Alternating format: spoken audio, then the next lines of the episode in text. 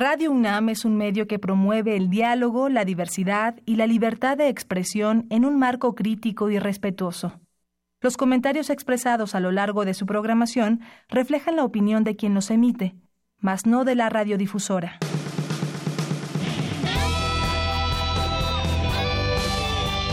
Prisma RU.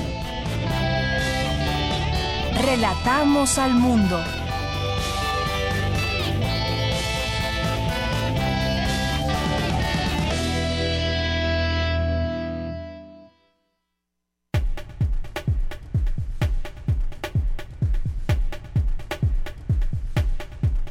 ¿Qué tal? Muy buenas tardes. Gracias por acompañarnos aquí en Prisma RU. Hoy jueves 19 de julio eh, del año 2018. Gracias por sintonizarnos. Mi nombre es Deyanira Morán y está todo el equipo listo para que podamos transmitirle a ustedes las noticias más relevantes que consideramos de eh, México y el mundo. Por supuesto también desde una mirada universitaria y notas también de la universidad. Quédese con nosotros el día de hoy. Pues eh, vamos a tener varias cosas varios entrevistados y por supuesto también comentaremos sobre más allá de este sismo que vivimos hoy 19 de julio a las 8.31 minutos con epicentro en Guajuapan de León, un sismo de 5.9 grados. Y habrá que preguntarnos aquí en la Ciudad de México, en algunas zonas no sonó la alerta sísmica, eh, eso causó también molestia entre mucha gente donde no sonó esta alerta, así que ya comentaremos cuáles fueron estas estas eh, delegaciones y sobre todo pues estamos a la espera de conocer por qué no sonó la alerta sísmica en todas las zonas donde normalmente se escucha esta alerta y que permite a los ciudadanos, a los habitantes salir y tener este tiempo de ventaja para evitar el temblor dentro de las casas o donde se encuentre la gente. Así que bueno, vamos a estar muy atentos de eso, habrá eh, de esperar una alguna explicación sobre este tema. También vamos a platicar con el doctor Javier Oliva, él es académico de la Facultad de Ciencias Políticas y Sociales de la UNAM. No ha mejorado la percepción de inseguridad en México, zonas, eh, ciudades en específico, entre ellas la Ciudad de México, donde mucha gente no se siente eh, o no nos sentimos seguros. Vamos a platicar sobre eso y también sobre la transición, el cambio de poder, qué implica, qué es lo que vamos viendo. Lo hemos tratado de ver aquí con distintos analistas, académicos, universitarios que nos han dado sus puntos de vista muy interesantes sobre este periodo de transición del gobierno aquí en México. También vamos a platicar con eh, Mauricio Rodríguez Aguilera, secretario de prensa de la Asociación Sindical de Pilotos Aviadores de México. Ayer comentaba ya finalmente van a recibir su liquidación los trabajadores de Mexicana. Vamos a tener también más adelante en nuestra segunda hora aquí eh, dos invitados, Claudio Morales y Jacqueline Briviesca, que es actriz, y el primero es el director de la obra de teatro Alternancia o Jugamos. Estarán aquí con nosotros, nos acompañarán, nos invitarán a esta obra de teatro y nos platicarán de qué trata. También tendremos hoy que es jueves al maestro Carlos Narros, él es su director de difusión cultural de Radio UNAM y platicará platicaremos con él sobre algún tema que nos tendrá seguramente preparado para este espacio. Es la una con siete y si les parece bien, vámonos a nuestro resumen informativo. Relatamos al mundo. Relatamos al mundo. Una con siete, en los temas universitarios le tendremos que desarrollan en nuestra máxima casa de estudios cuatro alertas tempranas para afrontar desastres. La información en unos minutos.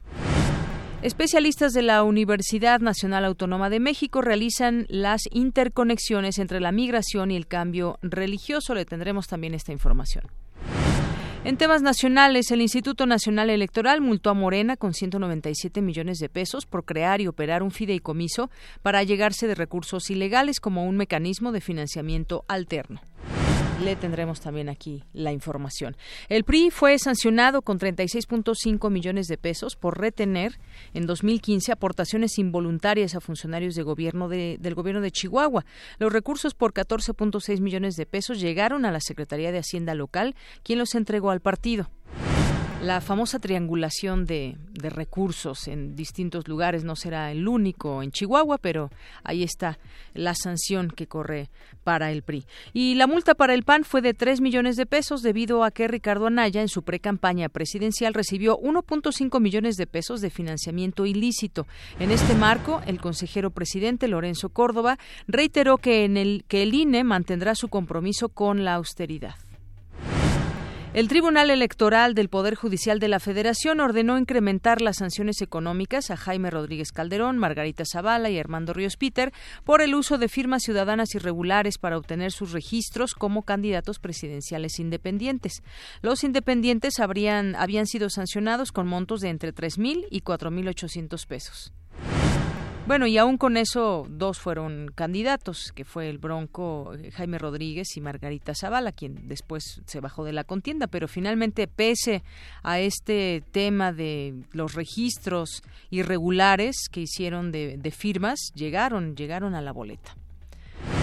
En más información, legisladores del PRI, PAN y PRD cuestionaron el plan de austeridad que buscará impulsar el próximo gobierno y advirtieron que no se deben vulnerar los derechos de los trabajadores ni las instituciones del país. Esteban Moctezuma, propuesto por López Obrador para presidir la Secretaría de Educación Pública, afirmó que el trasladar esa dependencia a la ciudad de, de la Ciudad de México a Puebla no provocará afectaciones a sus trabajadores. El secretario de Economía, Ildefonso Guajardo, afirmó que las demandas interpuestas por México y Estados Unidos ante la Organización Mundial de Comercio no afectarán las negociaciones del Tratado de Libre Comercio de América del Norte. Además, informó que la próxima reunión trilateral para la renegociación del acuerdo comercial será el próximo 26 de julio en Washington. Según datos de la Secretaría de la Defensa Nacional, el despliegue militar para contener la violencia rompió récords en el sexenio de Enrique Peña Nieto y también el número de homicidios. En 2011, el año más violento de la gestión calderonista, fueron empleados 52.690 efectivos en promedio mensual para hacer frente al crimen organizado. La administración de Peña Nieto redujo esa cifra en 2013 a 34.000 elementos en promedio mensual, pero para 2018, ante la escala de homicidios, la gestión de Peña Nieto se vio obligada a usar nuevamente a 54 mil militares para intentar frenar la ola de homicidios en un mayor número de estados. El Sismológico Nacional informó que se registró un temblor de magnitud 5.9 al noroeste de Guajuapan de León, perceptible en la Ciudad de México, no se reportaron daños. En temas de economía y finanzas, México será sede de la quinta edición del encuentro empresarial de la Alianza del Pacífico Colombia, Chile, Perú y México, el cual convocará a más de 250 empresarios de alto nivel durante dos días. El encuentro tendrá lugar durante la decimotercera cumbre presidencial que se realizará 22 y 23 de julio en Puerto Vallarta, Jalisco. El 25 de julio comenzarán las operaciones de la Bolsa Institucional de Valores, que será el segundo mercado bursátil sin operar, en operar, perdón, en el país después de más de 40 años y competirá con la Bolsa Mexicana de Valores. En el primer semestre del año, la Conducef impuso 2.836 multas económicas al sector financiero por un monto superior a 123 millones 800 mil pesos. En temas de cultura, la película Roma del mexicano Alfonso Cuarón será pieza principal del Festival de Cine de Nueva York, número 56, el cual se realizará del 28 de septiembre al 14 de octubre. La muestra de teatro de la Ciudad de México 2018, Teatro Comunitario, se realizará del 25 de julio al 5 de agosto en siete sedes de la Ciudad de México. El evento, que se realiza por tercer año consecutivo, incluirá 15 puestas en escena, tres talleres y una mesa redonda. Las sedes de esta muestra serán el Teatro de la Ciudad, Esperanza Iris, el Sergio Magaña, Foro Apoconó, Casa Rivas Mercado, Foro Cultural San Simón, Centro de Artes y Oficios Nuevo Tiempo Nuevo y Youcali Cabaret. El poeta Balam Rodrigo presentó el libro centroamericano de los muertos, volumen ganador del Premio Bellas Artes de Poesía Aguascalientes 2018, con el que el autor busca hacerle justicia al titánico viaje funesto de los migrantes desaparecidos. Artesanos viráricas de en Jalisco buscan imponer un récord con un mural a base de chaquiras de 81 metros cuadrados y un peso de 2 toneladas.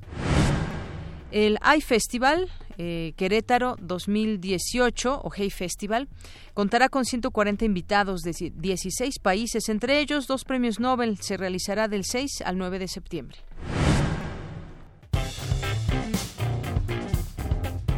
Campus RU.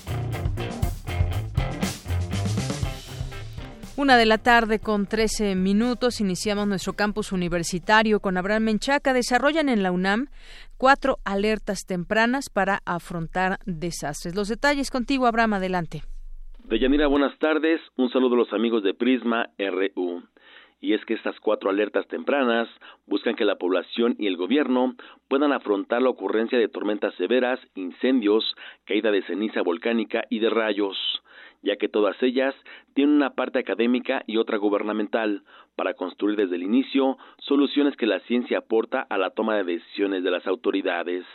Por ello, para generar estas herramientas se requieren diagnósticos oportunos, que se realizan desde el Laboratorio Nacional de Observación de la Tierra, una instalación de vanguardia con un año de funciones en la universidad, que cuenta con tres satélites de última generación en órbita que generan cada 15 minutos una imagen global del planeta.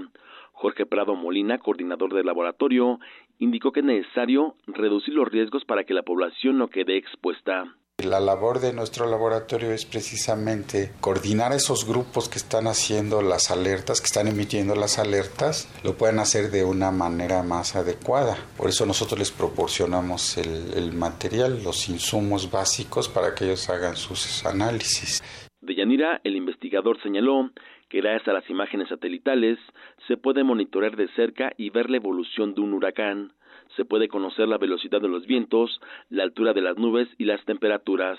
Además, los investigadores del laboratorio conforman un grupo con la Comisión Federal de Electricidad para monitorear los rayos y llegar a emitir alertas de descargas eléctricas, mientras que la alerta contra incendios se prepara en coordinación con la Comisión Nacional para el Conocimiento y Uso de la Biodiversidad.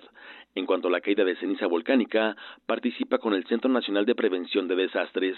Finalmente, Jorge Prado informó que ya se planea una quinta alerta para tormentas solares, ya que este tiene mucho que decir de lo que ocurre en el planeta y afecta el campo magnético terrestre.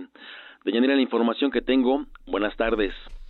Gracias, Abraham Menchaca. Muy buenas tardes. Vamos ahora con mi compañera Dulce García. La brecha digital acentúa la desigualdad, ya que se nutre de viejas prácticas. Adelante, Dulce. Al hablar de la ciudadanía digital y el periodismo en el siglo XXI, la doctora Alma Rosa Alba de la Selva, miembro del Consejo Universitario, dijo que la sociedad actual debería considerarse avanzada no solo por el desarrollo tecnológico, sino también por la generación de conocimiento. Y por el surgimiento de lo que Paul un filósofo francés, llamó la inteligencia colectiva, esa que se da en las interconexiones, en las interacciones entre quienes están participando en los escenarios digitales.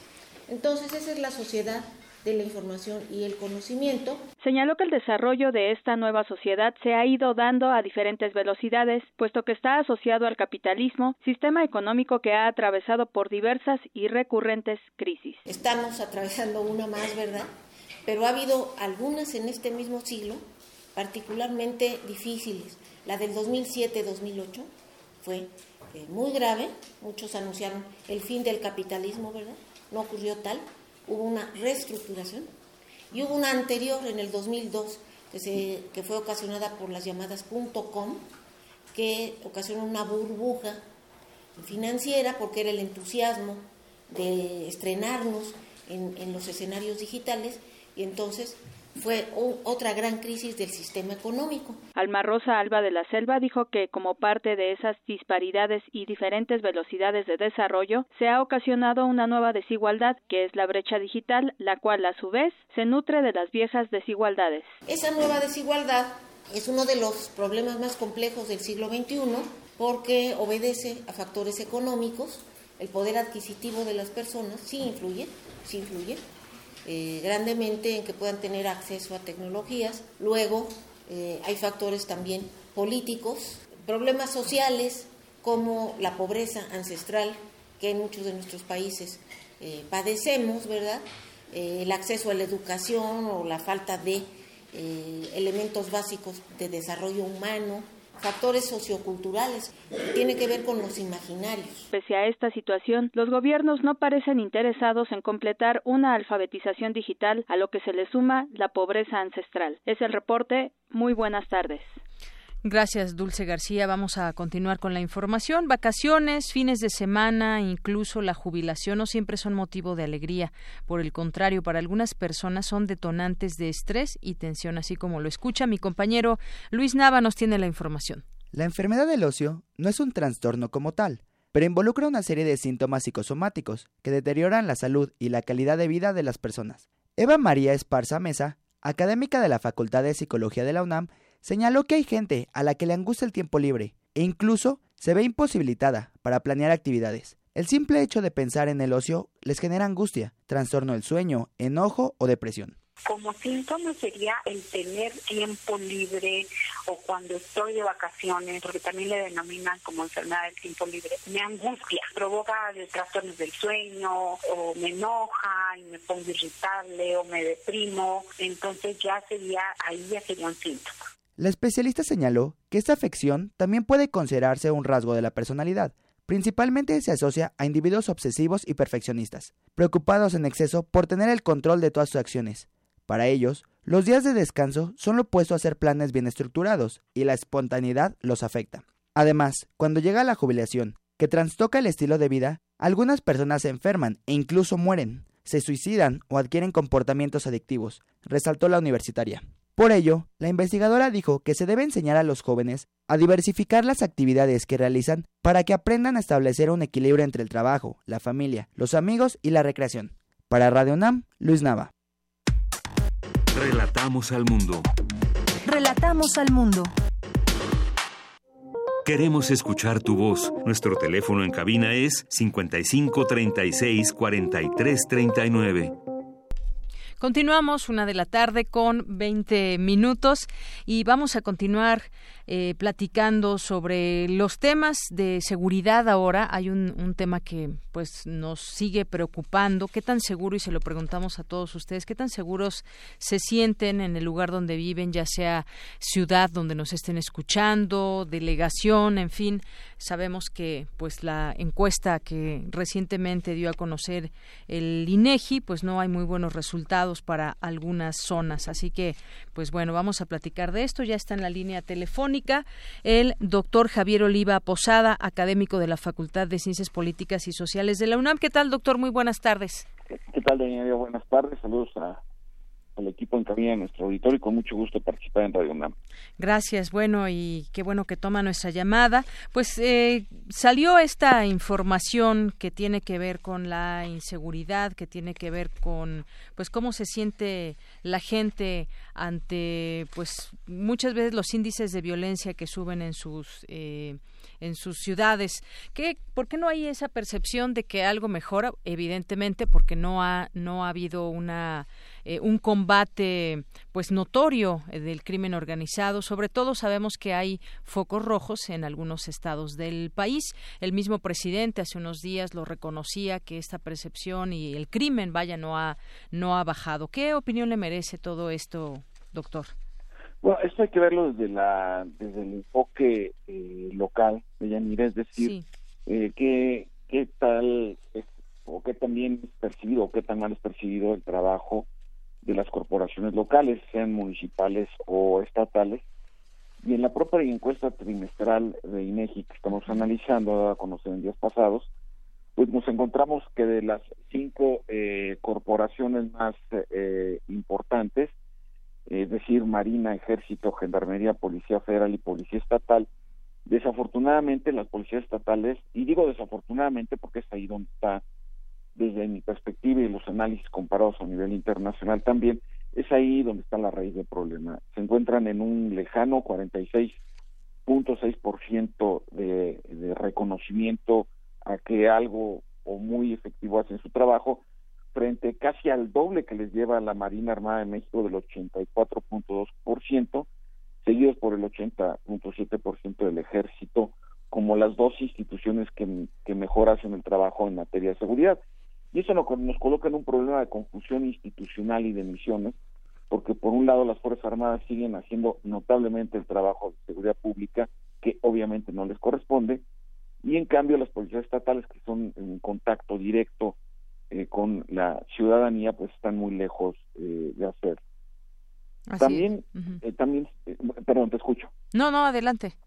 También otro dato importante de Yanira que arroja esta, esta encuesta, que lamentablemente, digo lamentablemente por los resultados, no por la encuesta en sí misma, arroja datos como que la, la percepción de los ciudadanos sí la seguridad eh, eh, será igual, que está muy mala porque llevamos seis meses rompiendo los índices a nivel nacional de los delitos de alto impacto, si estará igual, es decir, está en una mala situación o va a empeorar. El 35.1% dice que está que va a seguir igual, es decir, va a seguir mala, y un muy cercano eh, 33.2% señala que va a empeorar.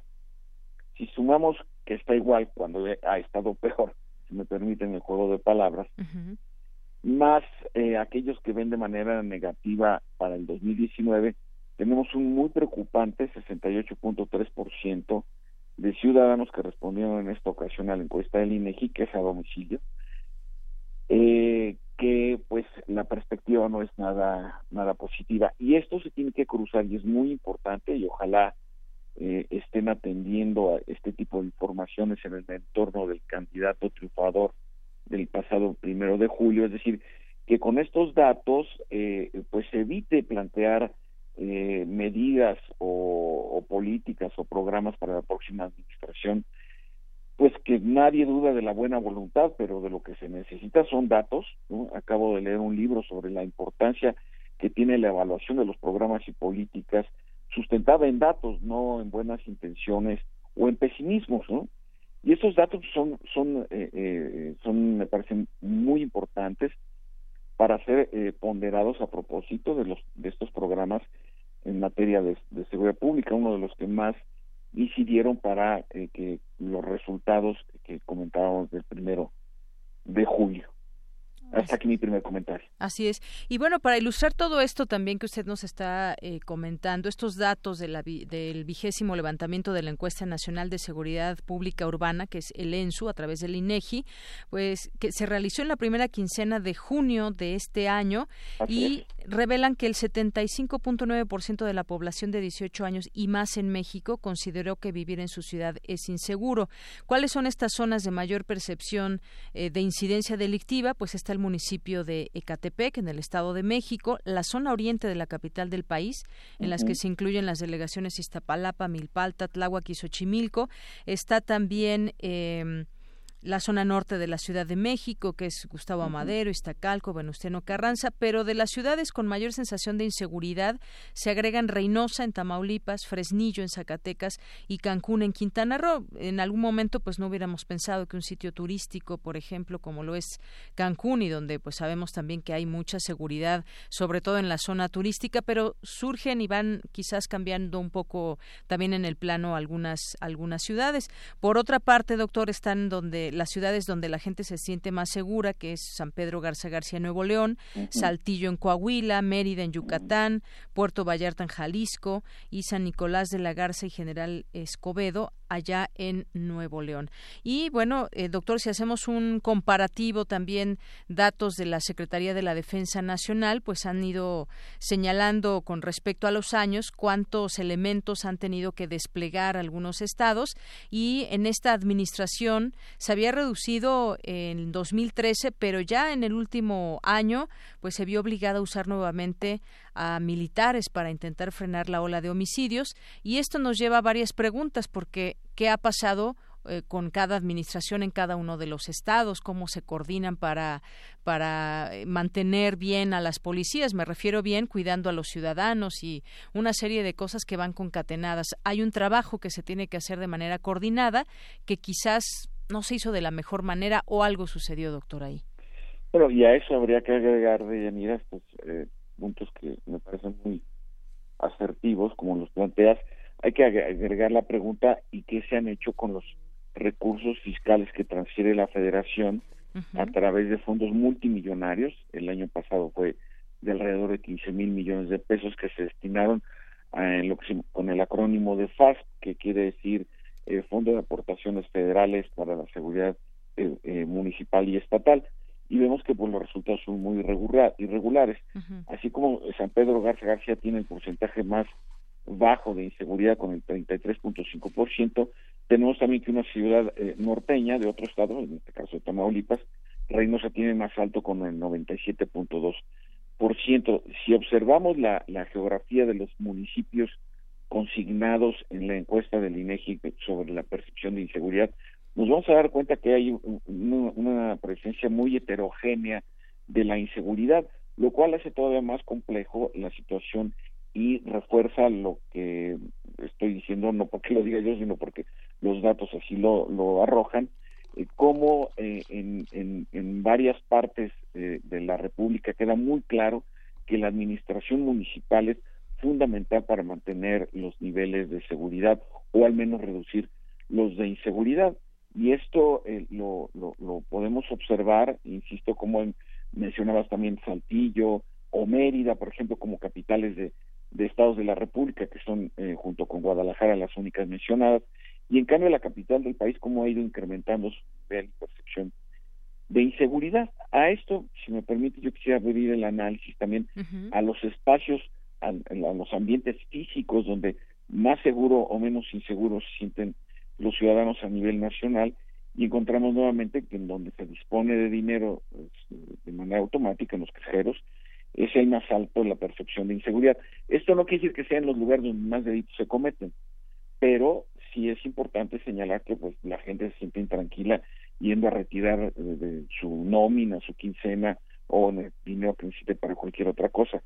A mí me parece que el dato más grave y más preocupante tiene que ver con el tema del transporte público porque lo, somos para ir a la escuela, al trabajo, actividades sociales, esparcimiento, etcétera, y es el segundo en donde mayor percepción de inseguridad y con el 75.7%. Y es muy interesante observar cómo los delitos vinculados al alto impacto, es decir, secuestro, homicidio, eh, extorsión, cobro de piso, etcétera, no aparecen en los primeros lugares como, eh, eh, digamos, como variables eh, para eh, expresar que una familia ha sido víctima eh, de, delito. Esto quiere decir que, que repercute más en el ánimo de la población y con justificada lógica el, lo que se conocen como la delincuencia común que, los, que las actividades del crimen organizado, lo cual nos pone en el peor de los mundos, porque por un lado tenemos los índices de homicidios dolosos que vienen al alza y volvimos a romper récord histórico en mayo hacia atrás en, delitos eh, eh, dolosos y por el otro lado vemos que también eh, la percepción de inseguridad en el transporte público en las áreas públicas siguen siendo los más altos entonces tanto la delincuencia común como la delincuencia organizada pues tienen de alguna manera sujeta a esta sociedad a fuertes dosis de miedo y de imposibilidad para desarrollar sus actividades de manera normal. Así es. Y, bueno, todo esto que pues son muchos elementos los que dan como resultado el hecho de que alguien se sienta inseguro en la ciudad donde vive, pues también nos llevan ahora que estamos en un periodo de cambio, en un periodo de transición hacia un gobierno diferente que estará los próximos seis años y me refiero a el próximo presidente Andrés Manuel López Obrador. Eh, había, había, en su momento declaraciones en torno al, papel del ejército. El ejército se tiene que regresar, ya no tiene que estar en las calles. Luego sale el que sería el próximo secretario de Seguridad Pública diciendo que por lo menos tres años más tendría que quedarse el ejército en las calles. No es tan fácil eh, retirarlos y pues de qué manera se trabajado en los estados donde se retiraría. En fin, hay una serie de cosas. ¿Qué, ¿Cuál es su opinión, ya entrando ahora a este tema, doctor, sobre esta transición y los elementos que tenemos para conocer un poco cómo vienen esos cambios? Sí, es muy importante distinguir entre la fase de campaña y si bien aún no se ha entregado la constancia de presidente electo, pero no se puede seguir con esta inercia de plantear eh, cuestiones que, eh, pues a veces al calor de la propia búsqueda del voto ciudadano se, se, hace, ¿no?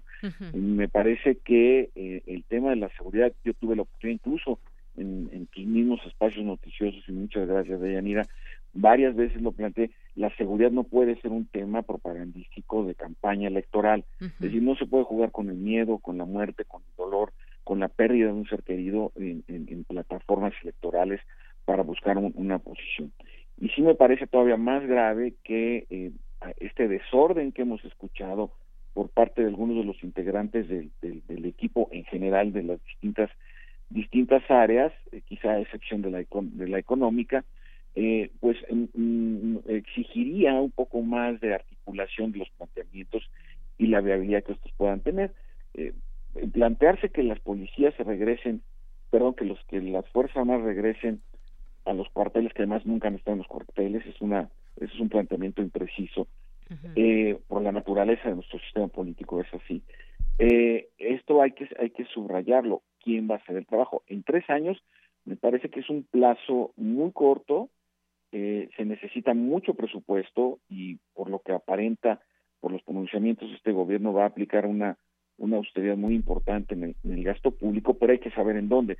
Gastar menos no quiere decir gobernar mejor y más en, la seguridad en general y en particular la seguridad pública necesita mucho dinero. Y entonces eh, someterla a estos mismos criterios de astringencia presupuestal eh, nos puede aproximar todavía a situaciones más difíciles en, en, la materia precisamente de, seguridad pública. Si se reducen los si de por sí a los policías les paga tan mal y, y sus condiciones de trabajo son francamente precarias Ahí están los datos del Secretariado Ejecutivo del Sistema Nacional de Seguridad Pública. Es decir, eh, eh, el, el, país eh, le haría falta un tercio más de policías. Este sexenio de Yanir, y es muy importante decirlo, este sexenio no aumentó en una sola plaza la Policía Federal en seis años. Entonces, ¿cómo se le pretende hacer frente con el mismo, la misma cantidad de elementos a un problema que va creciendo a cada momento? El estrepitoso fracaso del sistema penal acusatorio impuesto por la iniciativa Mérida desde Estados Unidos está demostrando su inviabilidad, requiere un ajuste de fondo. Entonces, si estos aspectos no son tomados más allá de la declaración, más allá de, pues obviamente tienen que hacer una distinción entre lo que se ha hecho en los gobiernos precedentes y lo que se pretende hacer en este, pero también hay cosas que se han hecho bien y que se tienen que mantener o mejorar, o cosas, la mayor parte de ellas, desde mi punto de vista, que se han hecho no solo mal, sino muy mal. Entonces, el gobierno entrante deberá, disculpa si me extiendo, tú me dices hasta dónde, no, está pero bien. sí es muy importante que el gobierno entrante en estas áreas tan sensibles, eh, eh, pues eh, es mejor es mejor salir a dar declaraciones parcas y muy limitadas y está preparando un verdadero proyecto en donde, pues, en, el centro del, tema esté la prevención y la atención a víctimas y no los derechos humanos de los delincuentes, que vemos con qué facilidad entran y salen de, las de los reclusorios, que es otro punto calamitoso de nuestro sistema de seguridad pública. Y ahí, y ahí es donde yo sí no, y he estado muy atento al seguimiento de los planteamientos, no he leído y escuchado nada. Así es. Eh, tenemos ahora, y estábamos hablando de esta encuesta que hace el INEGI, pero debe de haber un, un diagnóstico al que se enfrentará el nuevo gobierno. Y usted nos dice, sí, se necesitan muchos recursos, mucho dinero, eh, no precisamente en el caso de la inseguridad, un tema de austeridad nos implicaría ah, que las cosas mejoren, sobre todo en este caso, hablando de inseguridad, y sobre todo dinero y mucha estrategia, ¿no, doctor? Además, eh, fíjate, este gobierno sigue teniendo una barbaridad que hizo, que fue suspender el programa de prevención del delito y participación ciudadana desde hace dos años. Simplemente no le, no le asignó un peso. Un programa que en el cual participaron 11 instituciones a nivel federal. Yo mismo tuve la oportunidad de participar en su en su diseño, en donde la mejor política de seguridad pública es la prevención. Claro. De hecho, antiguamente la policía de la Ciudad de México, tú seguro todavía no habías nacido, se llamaba la policía preventiva, ¿no? Es decir, la presencia de la policía disuade la intencionalidad de los criminales, pero también la disuaden instalaciones deportivas, calles bien iluminadas, una intensa política cultural, una muy importante eh, eh, eh, actividad en los centros educativos. Había una propuesta muy interesante en ese programa en donde las, las escuelas primarias, sobre todo en, en, en ciudades de mediano tamaño en términos demográficos me refiero o incluso en las escuelas rurales estuvieran abiertos sábados y domingos como un centro de esparcimiento comunitario.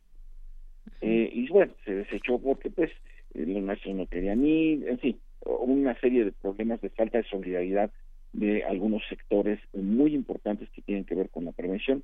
Entonces, si no se invierte en prevención y si tampoco se va a invertir en tecnología, sobre todo, y en capacitación de los cuerpos policíacos, pues, eh, eh, pues más allá de la intencionalidad, pues esto, yo me pregunto, en los primeros 100 días va a ocurrir alguna masacre. Ojalá y me equivoque y lo digo públicamente. Mm, así Pero si no, ¿de quién va a ser la responsabilidad? No se puede estar echando la responsabilidad al detrás.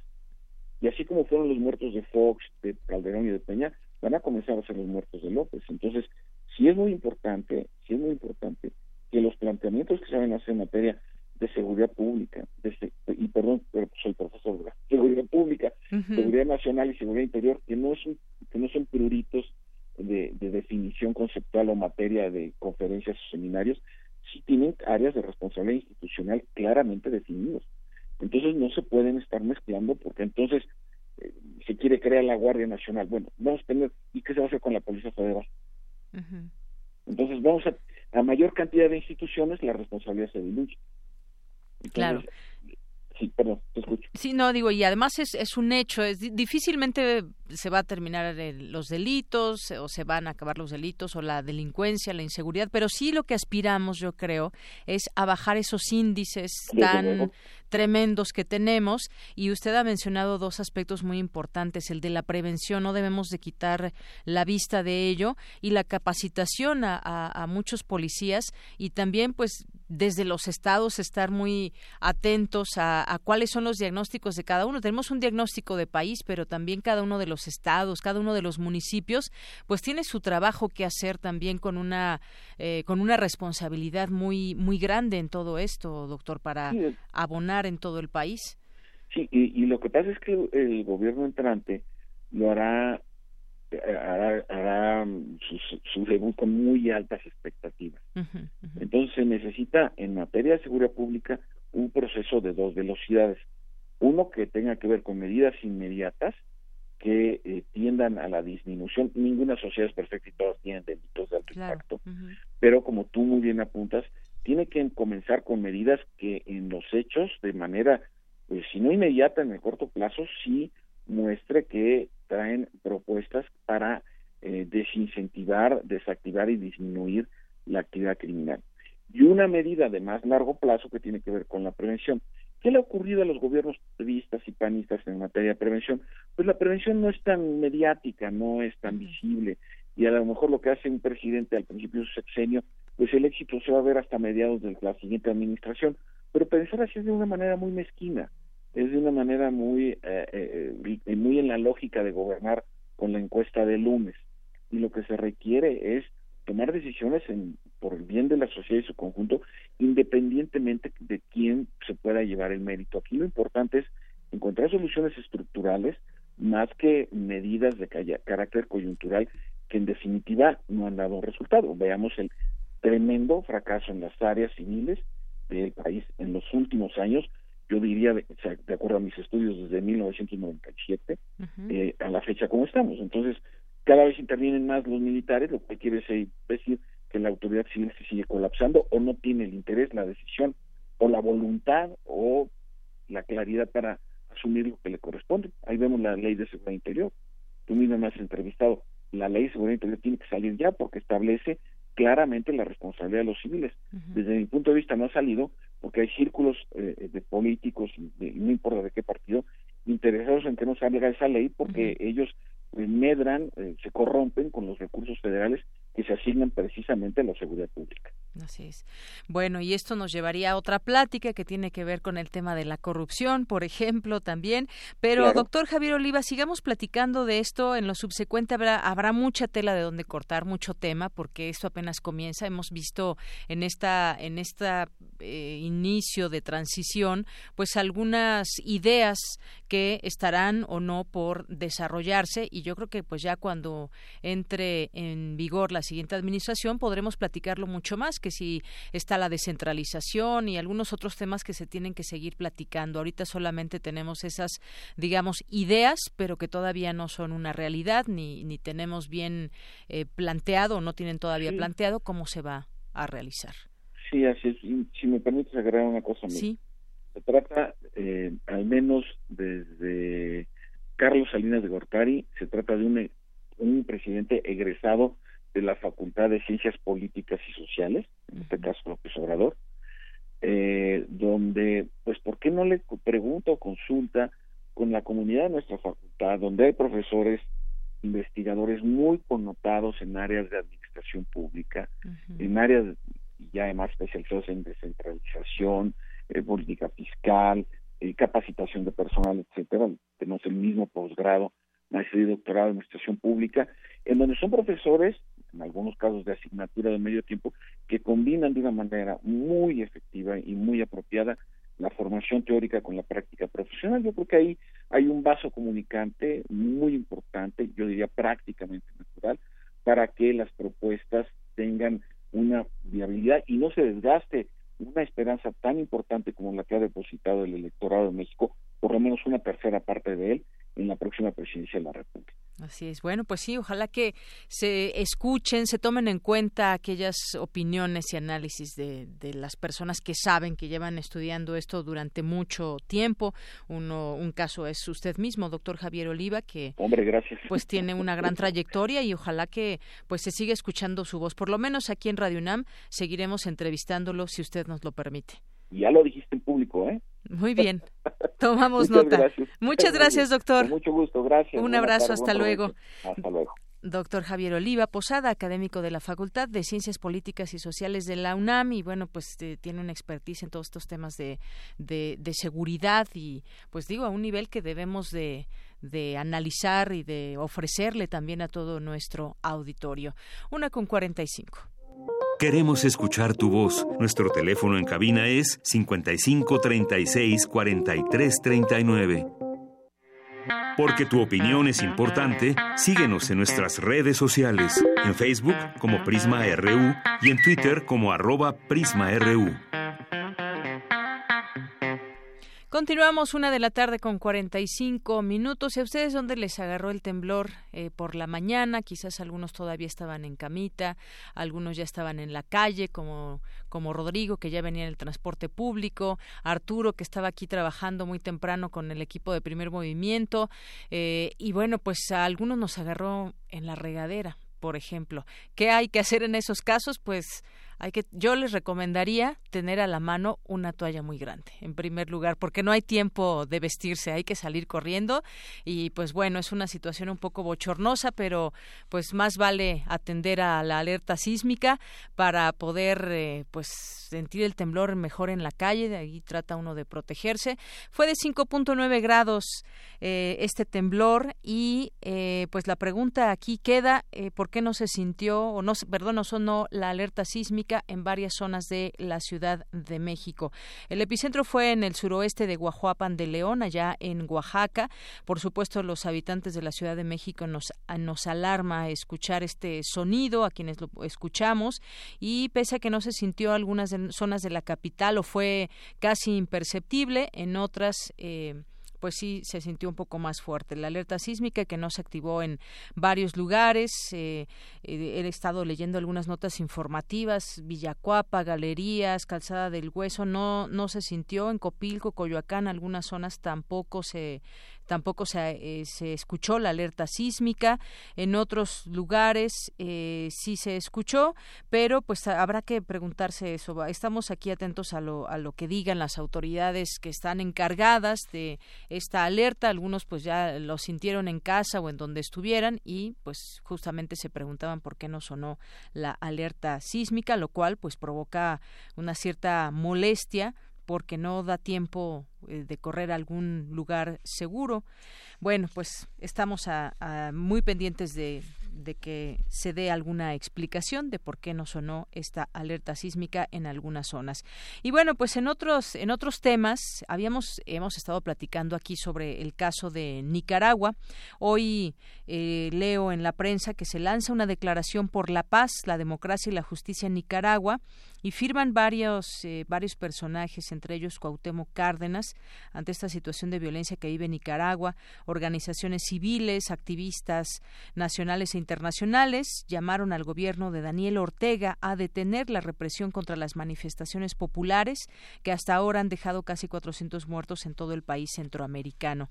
De acuerdo con la Declaración por la Paz, la Democracia y la Justicia en Nicaragua, así se llama este documento, los firmantes pidieron a la comunidad internacional trabajar de manera unida y con respeto a la autonomía de ese país para solucionar el conflicto de manera pacífica. Los autores del acuerdo expresaron su especial preocupación por la recurrente estigmatización de los defensores y defensoras de los derechos humanos. Además, recordaron que desde abril pasado Nicaragua vive una situación de confrontación política y social que llega a tal grado de violencia y represión ya insostenible con pérdidas humanas en todo el país. Cuauhtémoc Cárdenas, quien es un líder de la izquierda en México, difundió la declaración también a través de su cuenta de Twitter y escribió eh, preocupados por la situación de Nicaragua, hemos emitido esta declaración. Es urgente tomar medidas para la paz, la democracia y la justicia. Con dos hashtags, uno Nicaragua MX, SOS Nicaragua.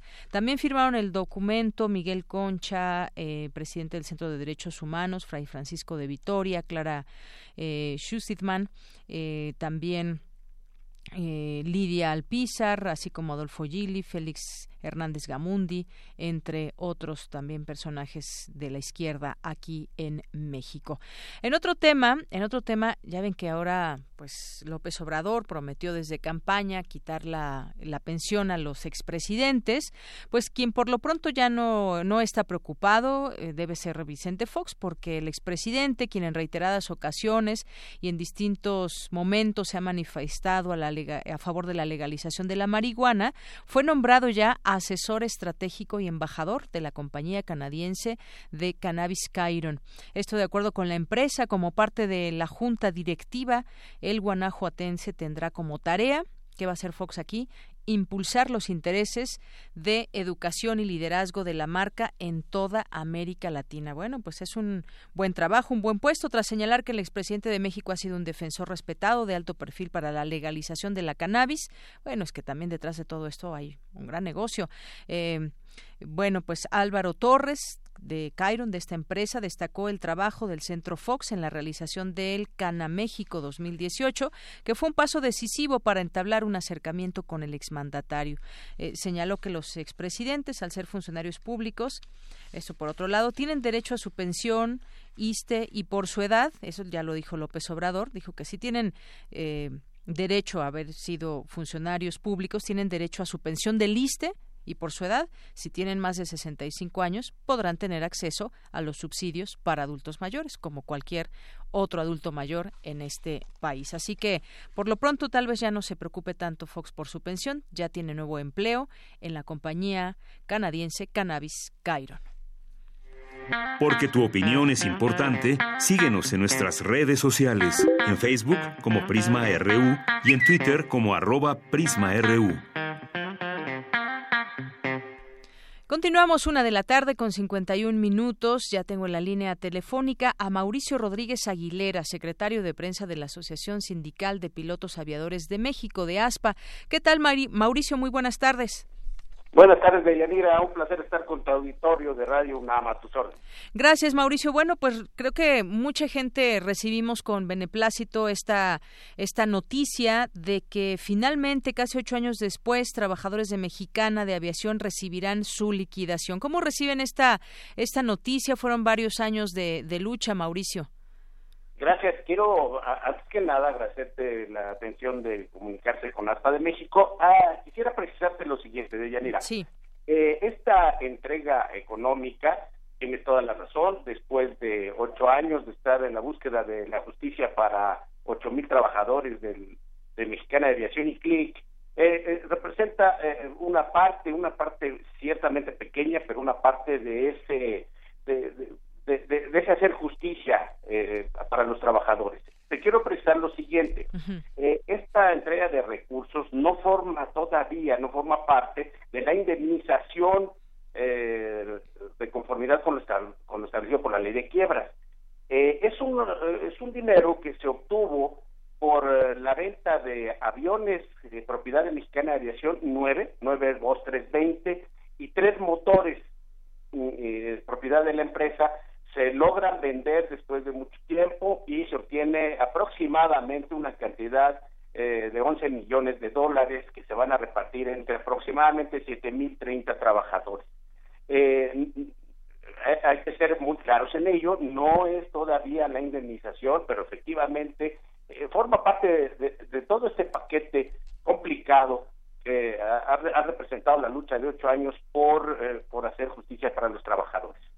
Así es, es una pequeña parte entonces, como nos dices, no es no es que ya reciban su liquidación y todo lo que lo por lo que han luchado en ocho años, ya con esto digamos que se cierra ese capítulo, no, es una parte pequeña de esta lucha entonces. Así es, eh, eh, si, me lo permites, eh, son dos vertientes en, esta situación de, hacer justicia. Una, por supuesto, es lograr la indemnización de acuerdo a la ley de los trabajadores, eh, los recursos que se están recibiendo, que a partir del 3 de agosto, según informó a ASPA, la profe de la Procuraduría de la Defensa del Trabajo, eh, se, se suman. Por supuesto que son un pequeño alivio. La otra vertiente es eh, muy importante, que ya han comentado seguramente ustedes aquí en tu espacio, eh, tiene que ver con eh, el libramiento que, que da subsistentes dos órdenes de aprehensión en contra del señor Gastón Azcárraga. Eh, se suman estas dos acciones en las cuales ha intervenido mucho el sindicato de pilotos, dado que pues es comprobado ante la justicia federal mexicana que incurrió en el señor Gastón Azcárraga y su administración en algunos en algunas situaciones ilegales con respecto a la a la ley eh, del mercado de valores. Por lo tanto, eh, eh, a ocho largos años, este sindicato espera que la Interpol ejecute las órdenes de aprehensión y que el juicio de extradición que suponemos va a, al cual va a recurrir los abogados, van a recurrir los abogados del señor Azcárraga, pues se lleve a cabo conforme los procesos establecidos en la ley. Así es. Estamos hablando de cuántos trabajadores, hay que recordar también eh, todo este ese tema, fueron muchos en su momento. ¿Cuántos trabajadores, eh, digamos, eh, están todavía en esta lucha? Ah, todavía en, esta lucha, en el tema relacionado con el reparto de los fondos que le llaman dispersión, en el reparto de estos fondos que se van que se, se, van encontrando y que a través de la venta de bienes, eh, hay ahorita eh, son 7.032 trabajadores según uno de los últimos listados que tuvimos conocimiento. Cuando cierra Operaciones Mexicana de Aviación y CLIC en el año 2010, en agosto, eh, eran 8.500 trabajadores aproximadamente. Sí. Muy bien, y este monto que ahora se da a conocer para esa parte de esta liquidación equivalen a poco más de 11 millones de dólares. Estamos en lo cierto en este en esta en esta cifra derivado de, la venta de nueve aviones y 20 motores. Y, tres motores, son, son tres motores. Tres motores. Ajá, y efectivamente son 11 millones de dólares norteamericanos. Muy bien, bueno, pues eh, seguimos atentos en esto. Eh, nos, nos pones ya al tanto, Mauricio, de lo que significa esta liquidación que se dio a conocer hace unos días, pero solamente es una parte de la lucha que conlleva eh, los trabajadores de Mexicana, que pues sí, ya prácticamente ocho años que han estado ahí, que me imagino que también pues están a la expectativa. Cada uno de ustedes tienen sus, sus propias demandas y todo esto pues parecería que va caminando, por lo menos en este, en este tema. Así Así es, de Llanera, eh, un gusto estar eh, compartiendo estos temas con tu auditorio. Muy buenas tardes. Gracias, Mauricio. Muy buenas tardes. Gracias a Mauricio Rodríguez Aguilera, secretario de prensa de la Asociación Sindical de Pilotos Aviadores de México. Bueno, pues cerca de ocho mil trabajadores que están ahí a la expectativa de esta liquidación, pero pues solamente una de las de las varias batallas que tienen todavía por librar. Es la una con 57 minutos. Y vamos a continuar con algunos otros temas. El INE multó al partido Morena por el uso de recursos de damnificados en sus cuatro años como partido. Enfrenta una multa impuesta por el INE por la operación del fideicomiso por los demás, que fue creado para apoyo de los damnificados del 19 de septiembre. Y bueno, pues ellos acusan eh, irregularidades sancionadas que fueron el uso del fideicomiso como mecanismo de financiamiento paralelo. Eh, y también eh, no informar al INE la creación de este fondo, no reportar ingresos, recibir donaciones de personas desconocidas y recibir apoyo de entes prohibidos. La sanción fue avalada con 10 de 11 votos y bueno, pues también hay una respuesta ya al, tema, el fideicomiso por los demás, creado por simpatizantes de este partido para apoyar a los damnificados del pasado 19 eh, de septiembre del año pasado, había recaudado más de 85 millones de pesos hasta el pasado 17 de de julio, de los cuales entregó más de 65 millones en beneficio de 27.288 familias. Así lo dio a conocer en su cuenta de Twitter el periodista Pedro Miguel.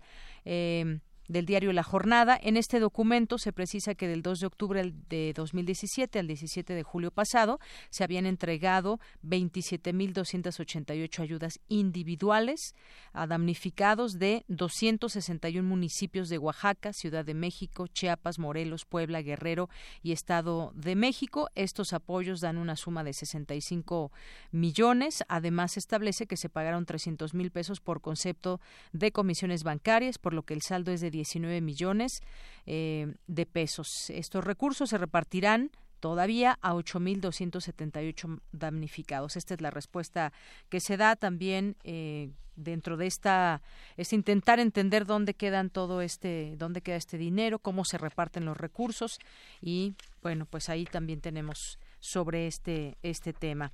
Y vamos a hacer un corte en este momento, ya son las dos de la tarde. Eh, vamos a a ir esta, este corte. Vamos a regresar a nuestra segunda hora de Prisma RU y escríbanos al, al no, llámenos al 5536-4339 o mándenos un tweet en arroba Prisma RU o en Prisma RU a través de Facebook. Continuamos. Prisma RU. Relatamos al mundo.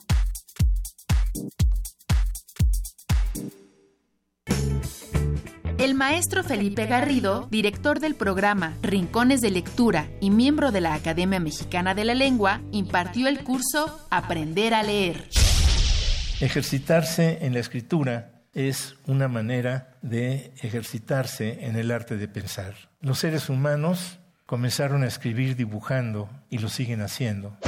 Comparte y aprende en www.descargacultura.unam.mx. Hola, ¿qué tal? Hola, hola, hola, hola, hola, ¿qué tal? Los esperamos en el 96.1 de Radio UNAM, Xochicoscat, Collar de Flores, 10.30 de la mañana, Radio UNAM. Recuerde, 96.1, soy Mardonio Carballo. Xochicoscat, lunes a las 10.30 horas por el 96.1 de FM. Radio UNAM. Experiencia sonora. A ti que tuviste tu credencial para votar actualizada a todos los supervisores y capacitadores electorales. A ti que te informaste y a los más de un millón de funcionarios de casilla. A ti que supiste dialogar y libremente saliste a votar. Gracias a quienes contaron los millones de votos. A todos y a todas, muchas gracias. Estas elecciones no habrían sido posibles sin el esfuerzo, el trabajo y el compromiso de todos nosotros. Y vamos por más. Es tiempo de trabajar por un México más justo y libre para todos, con verdad, diálogo y exigencia. INE. La radio puede ser un aparato que enciendes o apagas. O puede ser una plataforma cultural enteramente a tu disposición. Tú escoges. Ahora ya puedes descargar la aplicación móvil oficial de Radio UNAM en tu celular. Programación en vivo en AM y FM acceso al podcast de nuestros programas, notificaciones de los eventos en la sala Julián Carrillo y la programación completa de Radio UNAM. Búscala como Radio UNAM Oficial desde Play Store para Android o en iTunes y App Store para iOS. Radio UNAM Oficial. Experiencia sonora de bolsillo.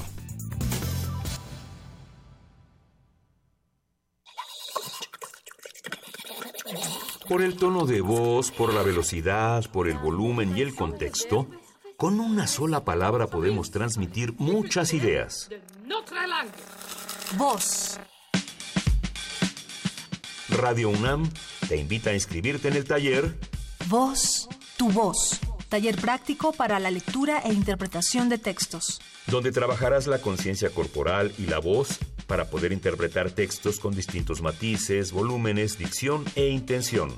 Imparte Elena de Aro. Todos los martes y jueves del 7 al 30 de agosto en las instalaciones de Radio UNAM. Informes e inscripciones al 5623-3272. La palabra a la acción y la acción de la palabra. Radio UNAM. Experiencia sonora.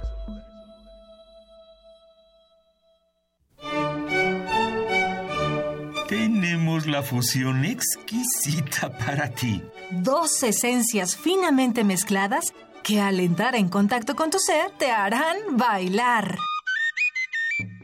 Diáspora de la danza. La música a través del cuerpo.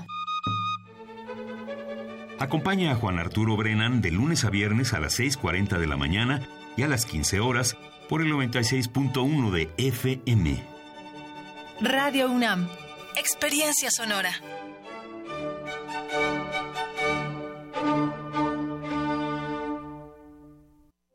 Queremos escuchar tu voz. Nuestro teléfono en cabina es 55 36 43 39. Porque tu opinión es importante, síguenos en nuestras redes sociales, en Facebook como Prisma RU y en Twitter como arroba PrismaRU.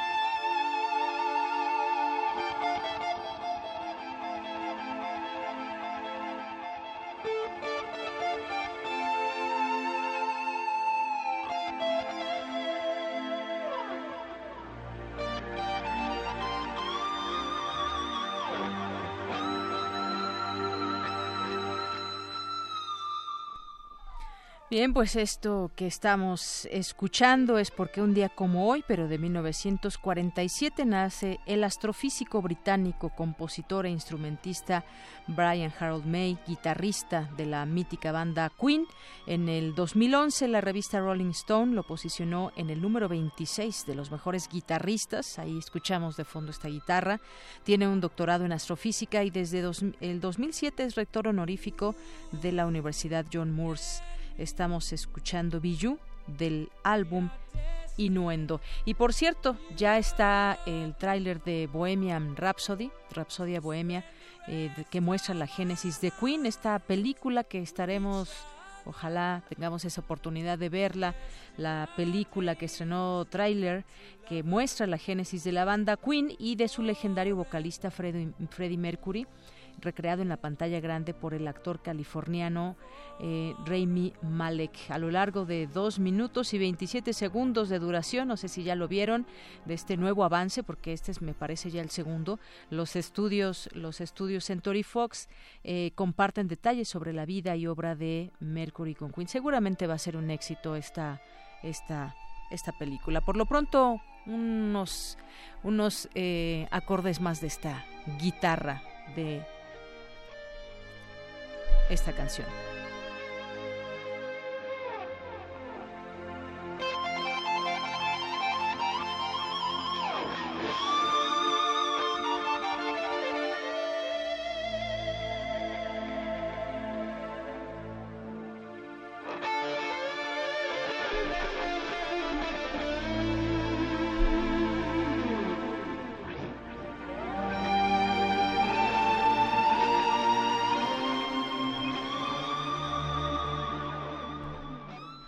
Pues continuamos y ahora es momento de mandar saludos a quienes están aquí con nosotros pendientes a través de nuestras redes sociales. Y iniciamos con el negrito en el arroz que le gustó mucho la canción. Aplausos, aplausos. Bueno, ahí es la elección de Rodrigo Aguilar, nuestro productor.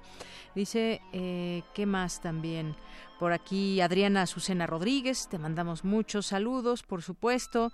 Eh, más 52 Efren nos dice, hola Deyanira, ahora que hablas de Fox, creo que le va a ir bien en su nuevo trabajo. Ya tiene experiencia representando los intereses extranjeros en nuestro país.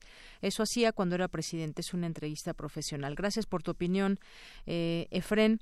También nos escribe Paloma Arendt, muchísimas gracias. Carla Tuy, eh, que pues bueno, opina diferente a lo que escuchábamos aquí con el doctor Oliva. Muchas gracias por tus comentarios, Carla Tuy.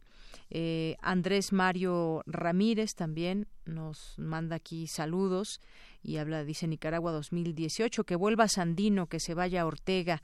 Mar Heaven también muchos saludos. El negrito en el arroz que dice que más un minuto más de entrevista y Carla Tuy se ponía mucho más ruda. Gracias Carla Tuy, también aquí leemos por supuesto tus, tus comentarios. Está mal informado el invitado, la ley de austeridad. Eh, qué mal que opine en algo que desconoce. Muchas gracias. Andrea González también por aquí nos escribe. Nos dice en la calle de un amigo, de un amigo, venden droga a unos tipos a plena luz del día, la esconden en unos arbustos cerca de una esquina y desde ahí vigilan a los transeúntes.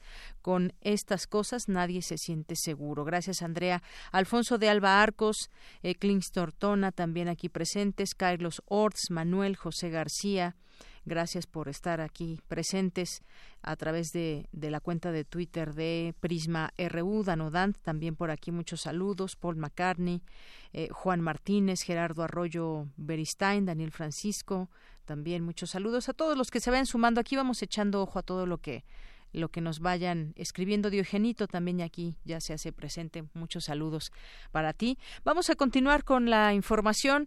Es ahora momento de ir con mi compañera Cristina Godínez. Analizan especialistas las interconexiones entre la migración y el cambio religioso. Adelante, Cristina. Deyanira, los migrantes al viajar llevan consigo sus creencias, por lo que suelen ser vistos con recelo al lugar donde llegan y lo mismo ocurre en sus comunidades cuando regresan. Pero ¿acaso los migrantes son esos grandes agentes de cambio religioso? Esta es una de las muchas interrogantes que se plantean en el libro Interconexiones entre la migración y el cambio religioso. Una de sus autoras, Olga Odgers, investigadora de El Colegio de la Frontera Norte, habló de la metodología de esta investigación. Escuchemos.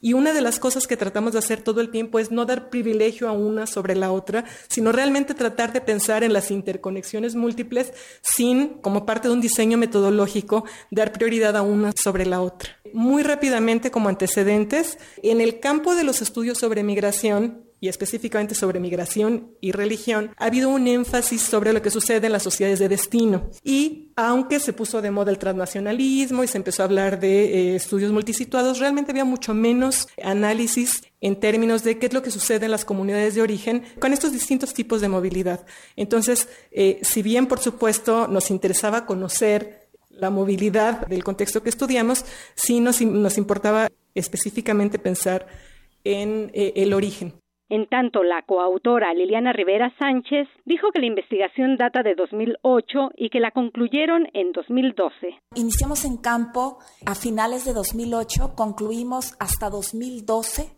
más o menos. Eh, estuvimos un buen tiempo allí. Los datos que tenemos, incluso específicamente en el capítulo 2, que nos dedicamos a reconstruir la evolución de los creos religiosos y que lo hacemos con datos censales. Llegamos hasta 2010 porque justo, digamos, para la elección de los sitios no teníamos información de 2010, pero estando en campo, hasta decíamos, digamos, en broma, que afortunadamente nos había ratificado una tendencia que nosotros veíamos históricamente, porque en 2010 lo que nos confirma es que Zacualpan sigue siendo tan católico como se veía. Nosotros pensamos que quizás ya ahí veríamos un proceso de diversificación el porcentaje de católicos era exactamente el mismo que 10 años antes, por ejemplo, y en cambio Tepalcingo seguía avanzando hacia la diversificación religiosa. Deyanira, en este texto destaca el que la migración internacional constituye un recurso para los creyentes. La migración contribuye a comprender el desarrollo del cambio religioso, pero no determina su dirección. Este es mi reporte. Buenas tardes. Bien, gracias Cristina. Vamos ahora a continuar con Cindy Pérez Ramírez. En nuestro país muchas plantas se relacionaron con las deidades y otras fueron ocupadas para acercarse a ellos. Nos referimos a aquellas que producen efectos alucinógenos. Adelante, Cindy. ¿Qué tal, Deyanira? Muy buenas tardes a ti y al auditorio de Prisma RU. Rodrigo Pérez Esparza, del Laboratorio de Investigación en Adicciones del Departamento de Neuropsiquiatría del Instituto Nacional de Neurología y Neurocirugía, señaló que la ayahuasca, el peyote y los hongos contienen sustancias activas responsables de producir efectos psicodélicos. Escuchemos lo que señaló respecto a los estados alterados de conciencia. Podemos hablar de tres dimensiones primarias en las cuales el, sujeto que tiene acceso a, estas sustancias, experimenta estos estados. La primera es la reestructuración visionaria, todas las experiencias perceptuales que tenemos. Ilusiones, alucinaciones, fenómenos como sinestesia, es decir, la mezcla entre los sentidos, el escuchar los olores, el ver eh, los sonidos. La segunda dimensión en inglés se llama Oceanic Boundlessness, que a lo mejor el término más acertado que, con el que puede ser traducido es infinitud oceánica. ¿Y a qué se refiere esto? A las experiencias que viven estos sujetos y que cuentan como experiencias espirituales, una unificación tanto del mismo ser con otros seres humanos como con otros seres vivos, y finalmente, una tercera dimensión primaria, que es la disolución del ego y ansiedad. El egresado de la UNAM en la especialidad de psiquiatría dijo que los efectos se deben a la relación que comparten las plantas sagradas con la estructura química del neurotransmisor conocido como la serotonina. La estructura química de la serotonina, y no es muy diferente a aquella de la dimetiltriptilina, triptilina, aquella de la psilocibina, aquella de, la 5-meodimetiltriptilina que se encuentra en, las glándulas salivales de los sapos de, la especie bufo, de la mescalina, del peyote, del LSD, un psicodélico sintético, no es muy diferente su estructura química a la serotonina. Todas las plantas sagradas que, mencionamos anteriormente, todos los psicodélicos que mencionamos anteriormente, eventualmente van a actuar en este receptor. Toda la, corteza cerebral es aquella que envuelve al cerebro y en toda la corteza cerebral se encuentran expresados estos receptores. Entonces, de alguna manera, si los viéramos desde el punto de vista microscópico, conocemos que en la corteza existen seis capas, capas corticales que la conforman y sobre todo en la capa 5 se encuentran estos pequeños receptores que están en esquema pues con, con los círculos. ¿no? Sin embargo, se encuentran distribuidos por toda la corteza cerebral. He ahí pues a lo mejor una de las explicaciones de por qué tienen tantas tantos efectos, tantos efectos que uno experimenta subjetivamente. Deyanira, recordemos que Carlos Castañeda, un antropólogo y etnólogo estadounidense, plasmó en su famoso libro de 1968, Las enseñanzas de Don Juan, el ritual wixárika de consumir peyote o jicuri como un acto divino. Hasta aquí mi reporte. Muy buenas tardes. Porque tu opinión es importante, síguenos en nuestras redes sociales, en Facebook como Prisma RU y en Twitter como arroba PrismaRU. Queremos escuchar tu voz. Nuestro teléfono en cabina es 55 36 43 39. Dos de la tarde con 16 minutos. Muchas gracias por continuar con nosotros aquí en Prisma RU en el 96.1 de FM y en www.radio.unam.mx. Bueno, pues como les habíamos dicho al inicio de esta emisión, también los queremos invitar al teatro y en esta ocasión nos visitan aquí en cabina eh, dos personas que están completamente ligadas al teatro. Son dos actores, Claudio Morales, que es eh, director, escritor y actor, y Jacqueline Briviesca, que es actriz y nos vienen a platicar de la obra de teatro Alternancia o Jugamos. Bienvenidos, gracias por Gracias. Muchas gracias, señorita, por invitarnos. Bueno, pues estamos muy contentos siempre que vienen a invitarnos al teatro. Me gustaría que nos platiquen sobre esta obra, que ahorita nos dicen dónde se presenta, eh, qué horarios y todo, para que la gente que nos esté escuchando y que le gusta ir mucho al teatro, a nuestros radioescuchas, pues se enteren de todo. Vamos a platicar. Alternancia o jugamos, ¿de qué va esta obra? Pues es bueno, pues es una obra que habla acerca de una mujer esquizofrénica y que se confronta con la realidad en que la en que vive su hijo y es un juego de, de, como de poderes, ¿no? Entre lo que es la realidad y lo que es la ilusión a través de esta enfermedad. Eh, es una obra que al final te deja pues una reflexión profunda, bastante profunda de, de este hecho que no solamente vendría a funcionar con la gente enferma de esquizofrenia, sino es qué papel jugamos en esta realidad. Y es, vaya, en este sentido un detonante porque en algo les llega a la gente que nos mira, que está viendo el espectáculo y lo confronta con su propia realidad. Y es muy importante y muy interesante. Así es, ellos, bueno, son parte de la compañía Soñarte Sanos Teatro y pues es un tema, es un tema fuerte el de la esquizofrenia, cómo, cómo se pone eh, también en el escenario a través del teatro, cómo se da a conocer esta enfermedad. No, no tengo ahorita el porcentaje de cuánta que gente lo padece y demás, pero cuéntanos un poco más tú que escribiste esta, esta obra, Claudio. Pues mira, es realmente eh, un maestro nos enseñaba que el, el, texto es un pretexto, ¿no? Realmente la anécdota de la obra es un pretexto para hablar acerca de la tolerancia uh -huh. este, hacia los diferentes pensamientos. Sí. Eh, realmente el texto surge por una necesidad de hablarle al público de cómo cuando uno es chico, los papás siempre están con uno, ¿no? Uh -huh. Y siempre fomentan eh, y, y, alientan la, la creatividad y la fantasía. Y cuando ellos crecen, y, y empiezan a, a, desvariar o tienen algún tipo de problema, este, nosotros somos poco tolerantes, ¿no? Entonces es, la, la, obra prácticamente trata de eso, ¿no? De, de, la aceptación de la fantasía y el juego de roles, ¿no? Como de ahora tú grande te toca aceptar, ¿no? Porque de repente los hijos somos como de ¿de qué me está hablando? Ay, no sabe usar el Facebook. Ay, que no sé qué tal tal cosa. Pero cuando tú eras chiquito no sabías ni vestirte ni cambiarte. Entonces prácticamente viene de eso, de una necesidad incluso personal de que a veces uno es intolerante, ¿no? Y decir, bueno, seamos un poquito más tolerantes. Y sobre todo, lo que hablaba con los actores es que antes la, las personas grandes eran nuestros maestros, ¿no? Sí. Y eran quienes nos enseñaban, ah, como, como, si yo estuviera en ese... Pero bueno, eran quienes enseñaban, ¿no? Y ahora Ajá. este los hacemos de menos, no, no, no se les da trabajo, no nada. Entonces es Así prácticamente es. una invitación a eso. Claro, y este tema que, que tocan, eh, ser tolerantes, yo creo que no, ante todas las situaciones, porque ahora se habla mucho de esa tolerancia que debemos tener, eh, simplemente ahora eh, que lo vimos, eh, venimos de un periodo eh, electoral muy álgido y de uh -huh. pronto pues veíamos mucha intolerancia también. Se da en todos sentidos ese tema de la intolerancia, pero por otra parte, pues esta propuesta que también se pone desde el teatro, desde cualquier expresión, de ser tolerantes. ¿Por qué, por qué nos conviene? ¿Por qué debemos ser tolerantes? Pues simplemente es una situación de, de, respeto también, de respetar al otro, que puede ser como yo, puede ser diferente, y, y yo creo que debe haber un entendimiento en la sociedad. Esto entonces también queda manifestado en la obra. Así es.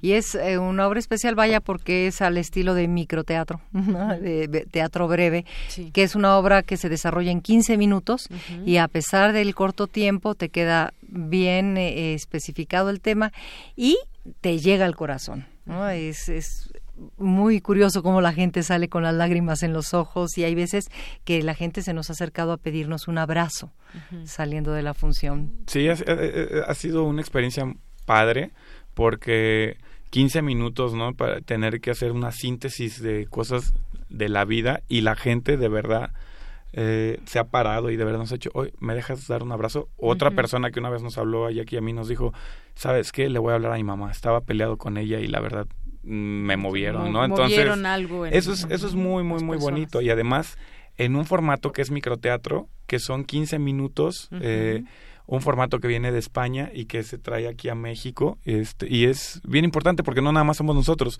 son 26 salas que se presentan en cuartos de 15 metros cuadrados, ¿no? Uh -huh. Entonces hay opciones para poder ver diferentes obras, ríes, lloras, este te da miedo, entonces es bastante o sea, puedes ir pasando en, a distintas obras, a distintas ¿no? obras. Microteatro, muy bien. ¿Y dónde dónde se presentan? Pues en Microteatro México Ajá. precisamente. Sí, Estamos en la datos. calle de Roble. Ajá. Eh, ahorita no me acuerdo el número. Roble número 3. No, roble número 3. Es eh, li literal Colonia, saliendo María de Metro o Metrobús Buenavista. Uh -huh. Hay ballet parking eh, por si alguien tiene como cierta... ¿Buenavista me dijiste? Así es, Metrobús Buenavista. No, Buenavista, ¿verdad? Buenavista. Ajá. Buenavista. Y bueno, pues también aquí alternamos con algunos otros actores. Está Sandra Macedo, también que hace el mismo personaje que yo realizo, Abeluz. Está mi compañero Claudio Morales, está que con el personaje de Johanan. Está Salvador de la Barrera está también eh, Arturo Sosa. Arturo Sosa y Ricardo Serrano. Serrano. Muy bien, entonces ahí en Roble número 3, en Santa María la Ribera, tienen esta opción de conocer varias eh, obras de teatro, este, ahí en microteatro, se llama este lugar. Y bueno, ¿a qué hora, a qué hora pueden llegar? ¿Qué días hay funciones? Pues mira, si me lo permites, me gustaría uh, hacer una invitación. El día de hoy, jueves, es a partir de las 8 de la noche y tenemos en todas las salas dos por uno. Es decir, el boleto está en 45 pesos para cualquiera de las salas. Y eh, de manera particular, Soñar Artesanos Teatro les regala eh, a tu programa eh, un pase doble para la, la función de el sábado. Solo que lleguen a taquilla que digan que es de tu programa y este y que lo pidan ahí. A partir de las 7, perdón. Bueno, que si es uno, más bien nos tendrían que hablar, si es un pase doble, nos tendrían que hablar para saber quién es el, ganador. Así que ahorita que nos están escuchando, si alguien quiere conocer este concepto, esta obra de la cual nos vienen a hablar eh, Claudio Morales y Jacqueline Briviesca, llámenos al 5536-4339 para que el próximo sábado, ¿a qué hora? A las 7 de, a la, las noche. 7 de la noche puedan disfrutar de esta obra. Te comento, estamos los martes, los jueves y los sábados. Martes eh, y sábado a las 7 de, la noche, y los jueves a las 8 de la noche. Se presenta la, la obra cada media hora. Y terminan, pues por ahí los sábados a 9.35 es, es la última función y los jueves 10.35 es la última función. Muy bien. Bueno, pues ahí ya tenemos todos los datos. Es ahí en Microteatro, en Roble número 3, Santa María la Ribera. Martes, jueves y sábado. Martes y sábado 19, jueves 20 horas. El sábado tenemos este pase doble, que me parece que ya están ahí sonando los teléfonos. Y este pase es para el próximo sábado a las 19 horas. Así que, pues, alternancia o jugamos, ya sabemos ahora de qué se trata.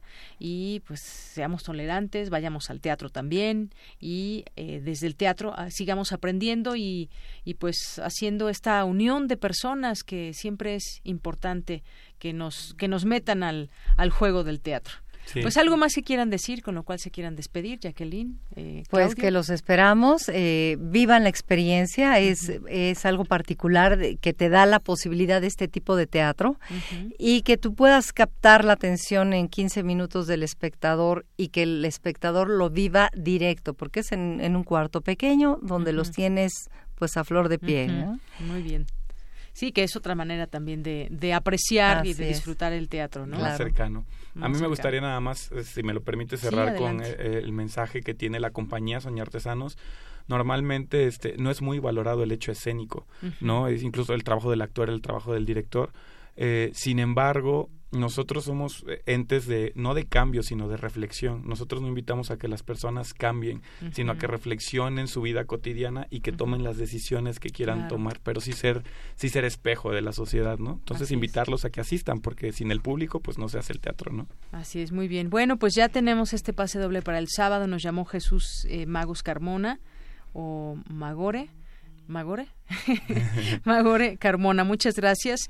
Y bueno, aquí le damos eh, ahorita les damos el nombre para que ahí pueda llegar directamente, ¿no? Directamente a taquilla. Sábado, que llegue un poco antes, programa. ¿no? Empieza a las 8, el jueves que llegue tal vez. No, el sábado el empieza sábado. a las 7, que llegue 6:45. Ah, muy bien. El sábado sí es cierto, tienes razón, 19 horas, que llegue como 6.45. 6.45 y en taquilla pida su pase. Doble. Y estamos Muy en bien. sala 6.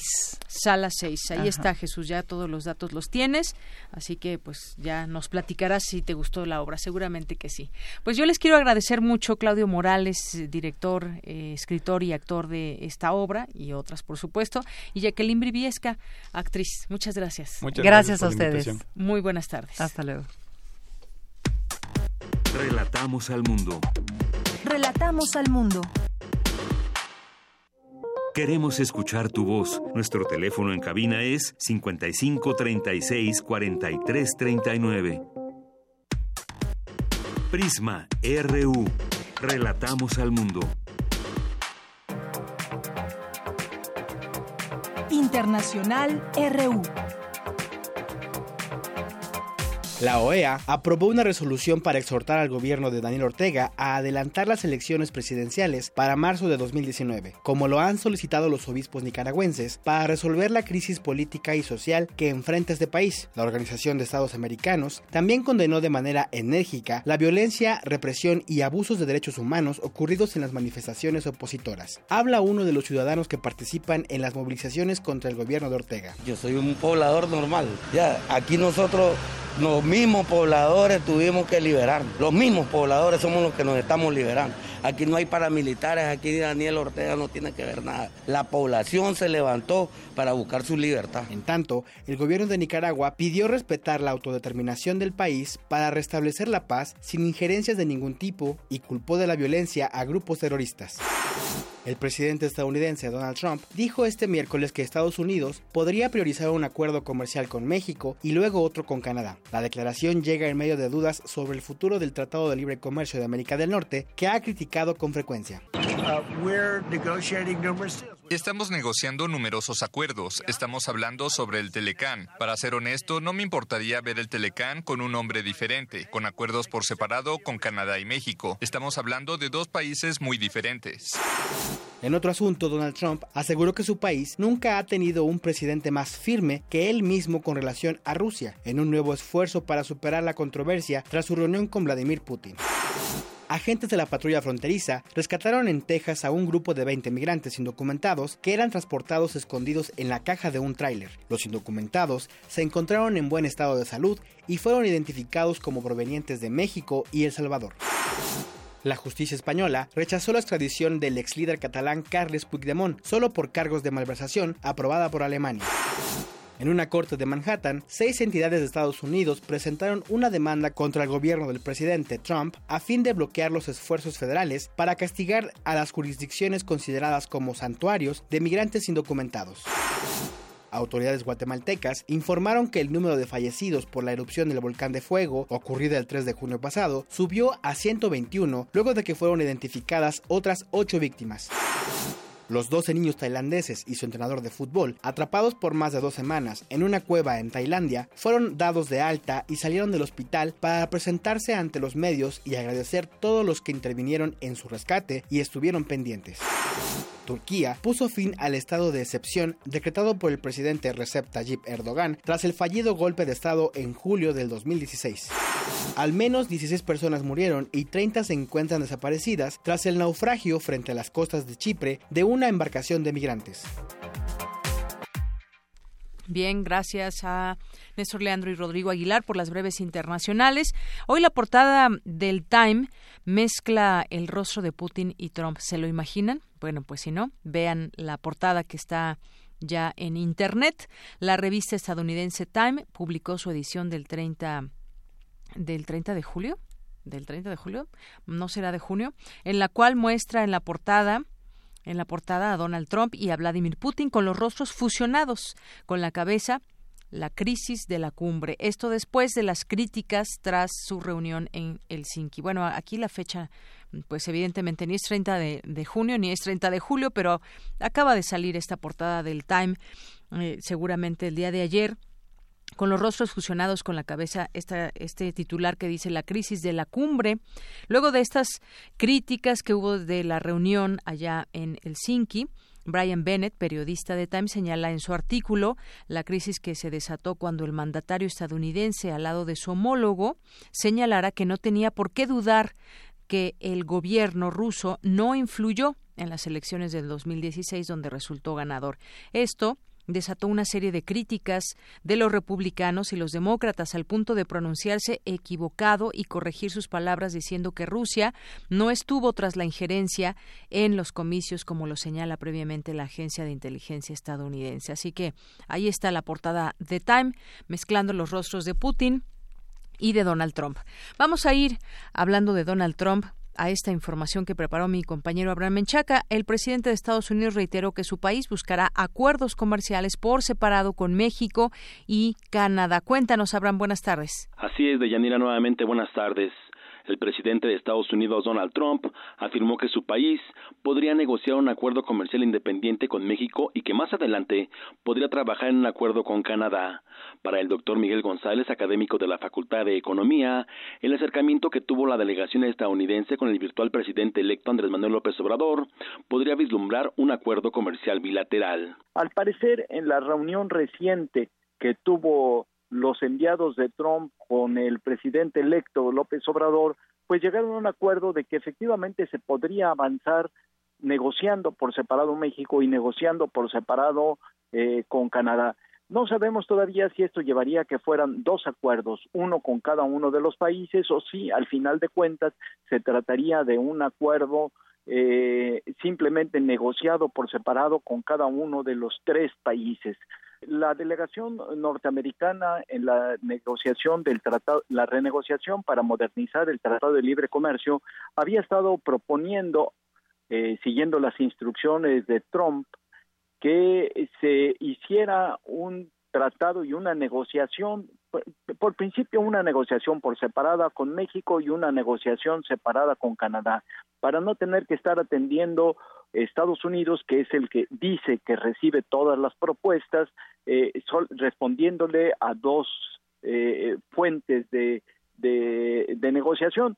Esto evolucionó después tratando de decir que en realidad se tendrían dos tratados de, libre comercio, uno con México y otro con Canadá. Deyanira, el especialista en comercio internacional, indicó que el gobierno de Estados Unidos ha dificultado las negociaciones con propuestas radicales, por lo que se debe esperar para saber si se concreta o no el tratado entre los tres países.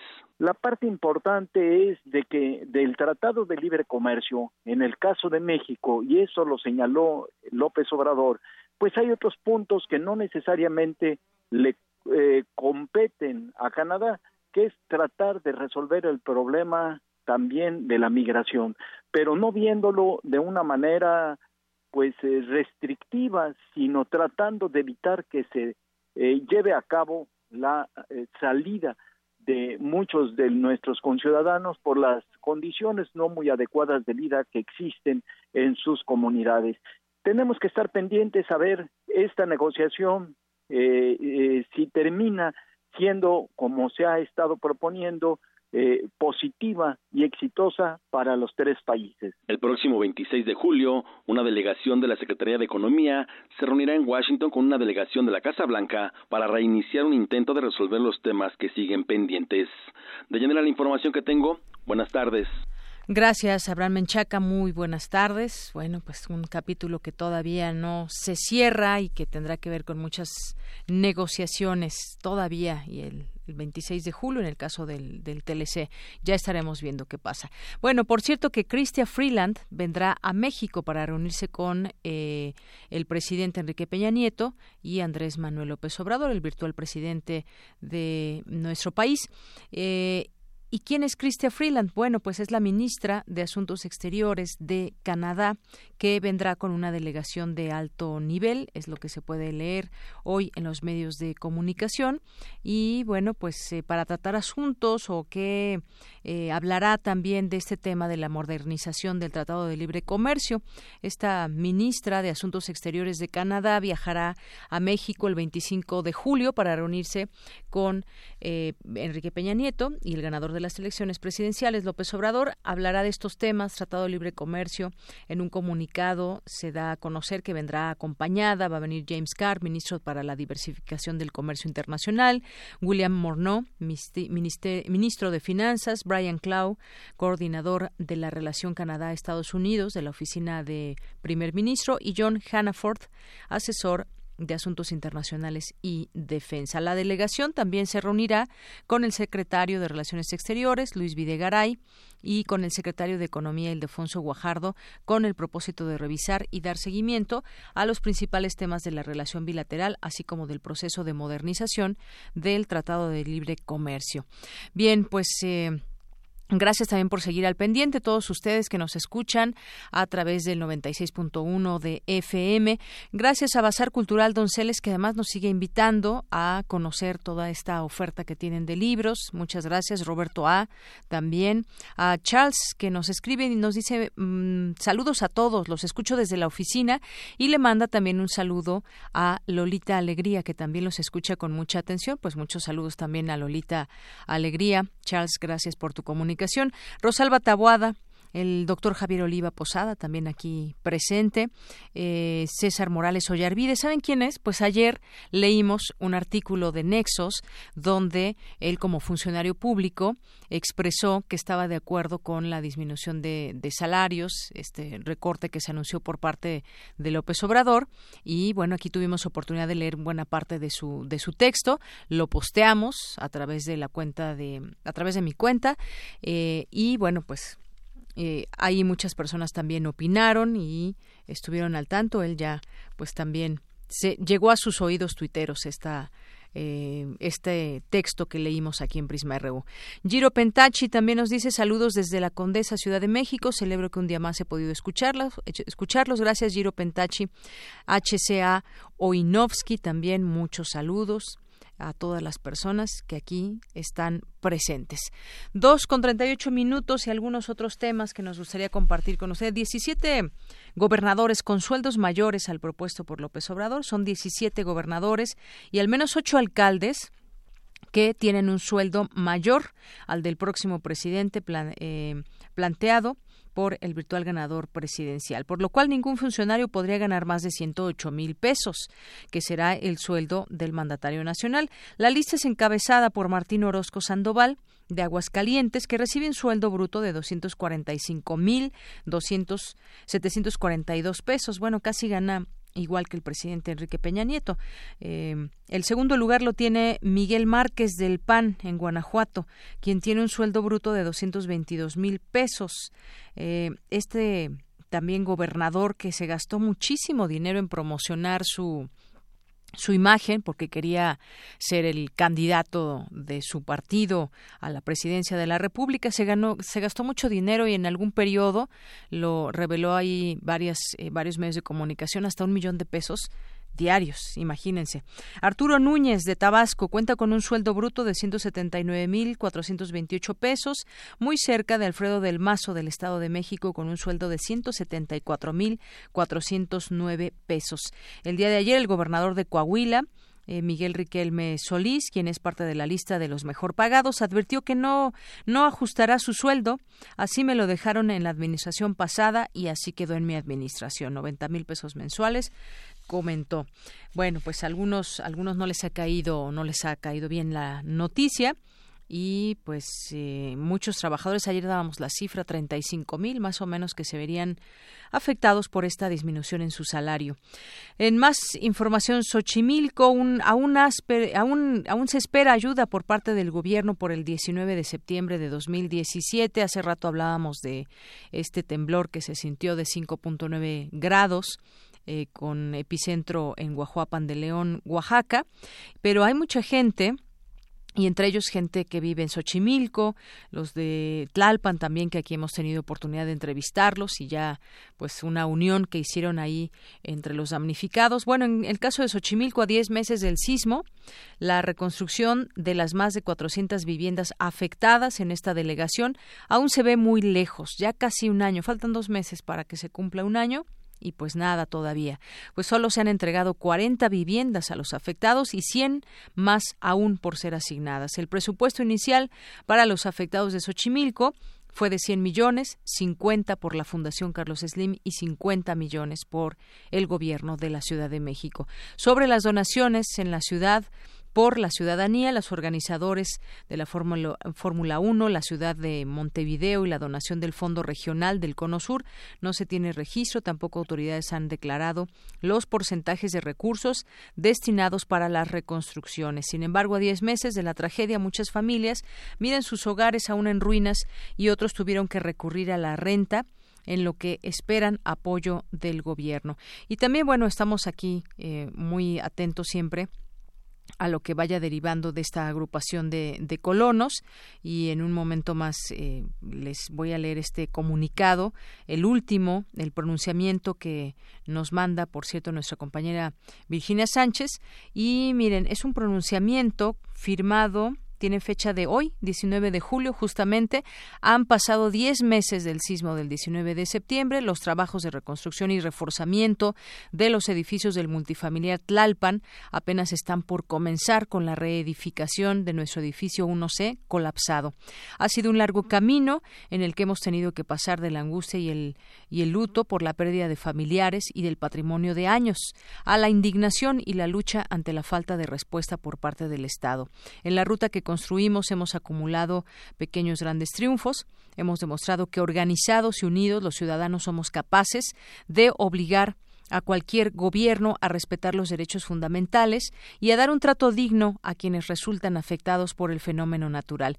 Hemos logrado mantener en la opinión pública la conciencia de que la tragedia no termina hasta que cada persona puede volver a su vivienda en condiciones de seguridad y que así debe ser en adelante en beneficio de todas y todos, pues nada garantiza que no volverá a temblar. Bueno, y la prueba es que hoy tembló. Logramos eh, trazar la ruta que otros ciudadanos podrán seguir para lograr que el Estado asuma con recursos de nuestros propios impuestos los costos de la reparación de viviendas y no se condene a las personas a pagar una deuda injusta o a ceder parte de su patrimonio. Sin embargo, el camino ha sido duro y todavía está muy lejos de terminar. Ahora empezaremos la etapa de la reconstrucción que hablaremos que habremos de seguir muy de cerca. En esta nueva etapa necesitamos que los trámites frente a las diversas secretarías para acceder a fondos públicos dejen de estar marcados por la lentitud y las trabas que se, eh, que se conforma un órgano asesor para dar certeza técnica sobre la calidad de las obras y que contemos con protección ante las posibles repercusiones fiscales que pueda generar el ejercicio de los recursos de la reconstrucción. Bueno, pues demandan a los a las autoridades el acompañamiento necesario para que el manejo y fiscalización de los recursos para el desarrollo de las obras se hagan con la mayor transparencia y rendición de cuentas. Es un, un texto largo, les he leído parte de ello el próximo sábado 28 de julio se reunirán a las 10 de la mañana, llevarán a cabo el noveno encuentro de damnificados unidos por la Ciudad de México, de la Ciudad de México para discutir las condiciones de la nueva etapa de la reconstrucción y la ruta que seguirán. Ahí firman damnificados unidos serán reconstruidos, Tlalpan unidos, dice aquí. Pues esto a 10 meses de aquel temblor aquí en la Ciudad de México y en algunos otros estados, Morelos, Oaxaca, Puebla, que se sintió bastante fuerte y hubo pues pérdidas ah, desafortunadamente humanas y materiales, pues aún todavía no hay algo de claridad. En otro tema, en otro tema, avión regresa al aeropuerto por fallas. Un Airbus A340-600 salió del aeropuerto de la Ciudad de México a las 10 de la noche rumbo a Madrid. Sin embargo, tuvo que regresar por problemas con el tren de aterrizaje. Una hora 25 minutos, el avión sobrevoló la zona de Santa Lucía para consumir gasolina y aligerar el peso de la aeronave, la cual regresó a la terminal del aeropuerto en la terminal 1 para bajar a los pasajeros y revisar la aeronave. El área de comunicación social del aeropuerto informó que el capitán no solicitó apoyo adicional por el percance. Por su parte, la base aérea monitoreó la nave teniendo lista la unidad de bomberos del aeropuerto para cualquier percance. Pues sobre todo saber exactamente qué fue lo que sucedió. Estuvo volando este avión hora y media casi, sobrevolando la zona de Santa Lucía. Eh, se habla solamente de este problema o problemas con el tren de aterrizaje y bueno, pues comentábamos que bueno que se dieron cuenta antes porque ya estando mucho más lejos, pues no, no, no saben, no tengo idea cómo se pueden solucionar estos problemas. Son las 2 de la tarde con 46 minutos. Relatamos al mundo. Relatamos al mundo. Porque tu opinión es importante, síguenos en nuestras redes sociales, en Facebook como Prisma RU y en Twitter como arroba PrismaRU. Cultura RU.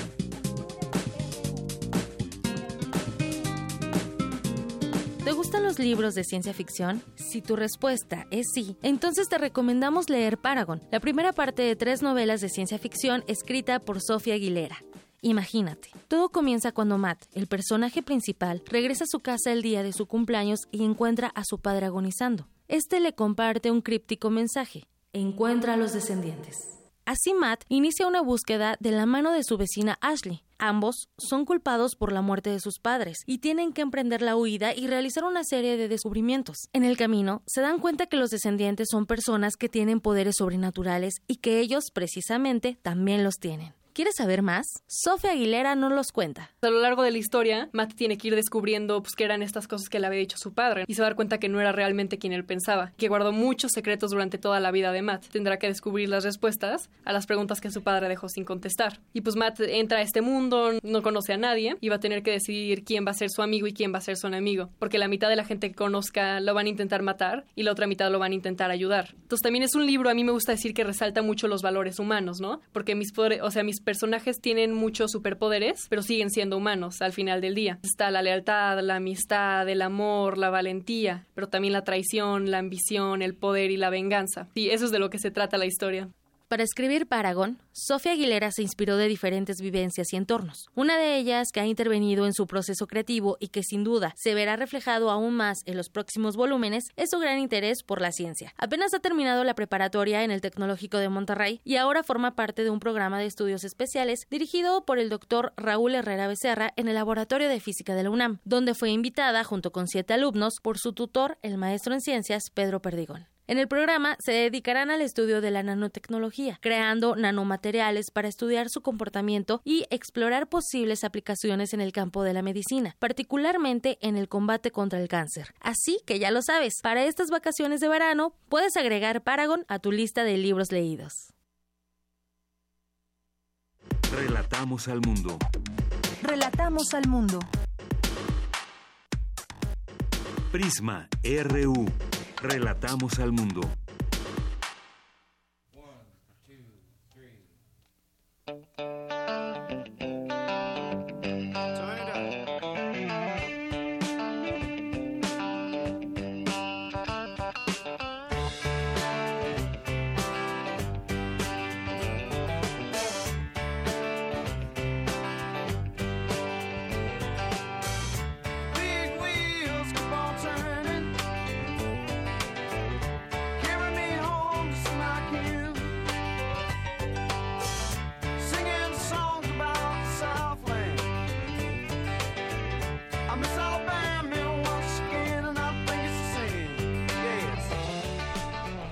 Continuamos dos de la tarde con 50 minutos. Muchas gracias por estar aquí con nosotros, seguir en nuestra señal. Seguimos mandando saludos. Hoy están muy activos en redes sociales. Geno Martínez, Roberto A, Tania Rocha Sánchez, Jonathan Higuera, Tania Rocha Sánchez, ya la comenté, Negrito en el Arroz, que también aquí sigue opinando. Eh, dice, entre más pequeño territorialmente el Estado, más cobran los gobernadores. Monsiváis, eh, Bazar Cultural, Muchas gracias a todos ustedes y vamos a continuar ya con la sección de cine.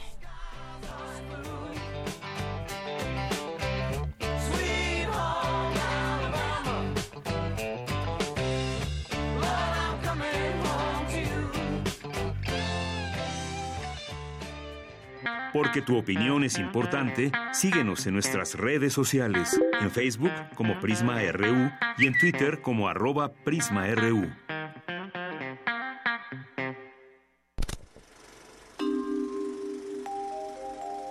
Cine Maedro. Pues bien, ya estamos en Cinemaedro.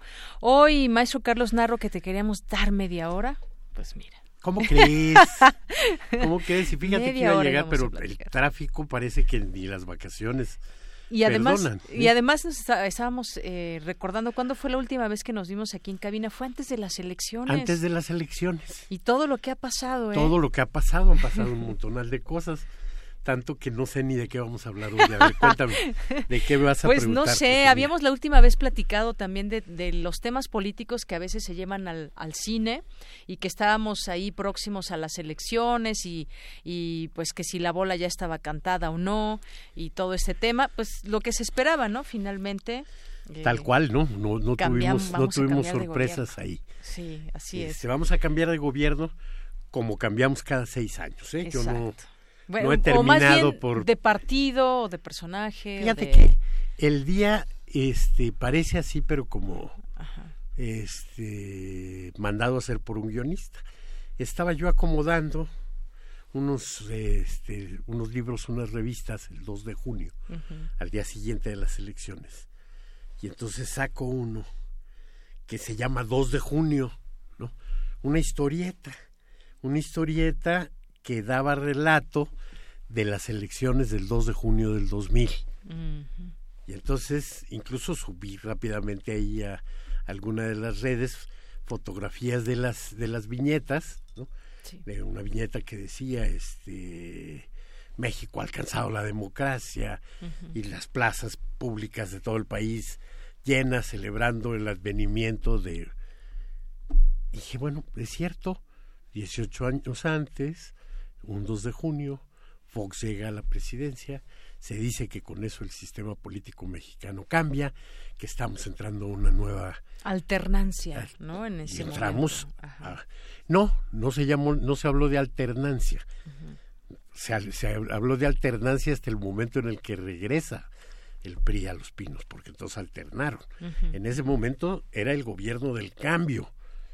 Y era el gobierno que prometía que todo iba a ser distinto. Entonces, este lamento no ser tan eh, optimista disfruté mucho lo que pasó ¿eh? me dio gusto pero este cuando en aquel entonces de 2000 o esta vez. esta vez esta vez me dio gusto que mis amigos estuvieran tan contentos y me dio gusto ver que la gente recibía ¿No te fuiste al Zócalo? esperanza. No, por supuesto que no. por supuesto que no, como tampoco me fui en el 2000, ¿no? al Ángel. A mí me queda muy claro, pero no, eh, fue al Ángel y después al Zócalo, porque la cantidad de gente era tremenda en el, este, en el 2000 también, y las expectativas eran tremendas. Quizá no tantas como ahora, quizá no tantas como ahora, pero me sorprendía, por ejemplo, me sorprende cuando este, un par de días después estaba yo con algunos amigos más jóvenes y decía, no, es que ahora sí la democracia, y le digo, la democracia en México ha existido, puede ser imperfecta, ¿sí? Pero este, eh, déjenme que ponerlos en su contradicción. O Enrique Peña Nieto es el presidente más demócrata que ha tenido México, o había democracia desde antes. ¿No? O sea, no podemos juzgar a las dos cosas. Todo el tiempo hubo, este, hubo fraudes, todo el tiempo era terrible el este el asunto y no lo que yo les digo bueno pues ni modo en la tercera le tocó ganar a López Obrador en las dos anteriores le había tocado perder y en la inmediata anterior con muchos millones de votos no con doscientos sesenta y tantos mil que perdió en la en la de 12 años antes. Entonces, bueno, no no no soy tan este tan optimista y no soy para nada optimista con las este con las propuestas que ha hecho en los primeros días. Para nada para nada. O sea la propuesta de Solalinde para la Comisión Nacional de Derechos Humanos este demuestra una falta de entendimiento de las responsabilidades legales que tiene la comisión y por qué se prefiere a alguien con una formación jurídica. Y se salta por encima que es un nombramiento del Senado. Hombre, entonces, eh, el, en lugar de tener ese, ese gran optimismo, yo lo que veo es la reinstalación de la República Imperial, que le llamaron en algún momento. Oye, muchos, lo que veo. muchos no estarán de acuerdo contigo, pero, pero se vale opinar, se vale tener, eh, pues cada quien tiene sus expectativas o no en todo esto.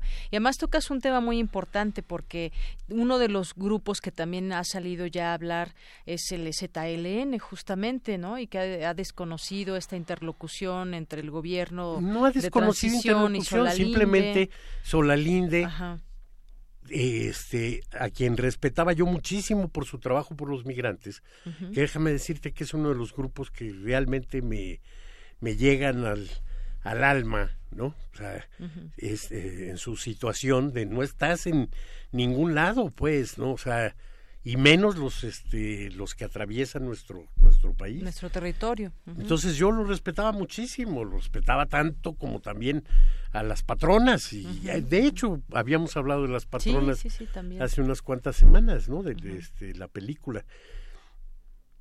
Este creo que ya puesto en papel protagónico eh, alguien le debería de educar a saber cuándo hablar y cuándo callar y a saber qué decir y qué no decir. ¿no? Evidentemente, si él tiene algún tipo de contacto con el ZLN, que pudiera tenerlo, porque... Sí, sí, hoy me parece que dijo que había un grupo del EZ que sí este... dialogar. Hablar de grupos en el EZ otra vez es decir tonterías, es decir tonterías, ¿no? O sea, el EZLN, su nombre lo indica, es un ejército, no, este, no es lo mismo que un partido político exactamente, que tiene sus grupos dentro, exactamente. Entonces bueno si él tiene algún contacto con un ejército que en 1994 le declaró le declaró la guerra al Estado Mexicano y que no ha firmado la paz pues tendría que hacerlo discreta y calladamente no no puede en ese afán protagónico que lo está caracterizando este y menos después de lo que pasó ayer, ¿eh? La multa de 195 millones para Morena a un fideicomiso en el que entre los nombres destacados de los del, este, que manejaban el fideicomiso está el de Alejandro Solalinde, más tendría que ser un poco más este más prudente y más eh, callado, ¿no? Entonces, bueno, este pero además, como te vuelvo a insistir, lo más importante de esos desatinos es que el nombramiento le corresponde al Senado. Ahora, si el Senado va a ser completamente dócil al presidente, pues eso ya nos vendrá recordando al Senado de Díaz Ordaz, ¿no? Al Senado de este López Portillo, ¿no? Ah, qué terrible. Pero ya de ahí en adelante no, pues ya no, ya no nos va a recordar a ningún otro Senado.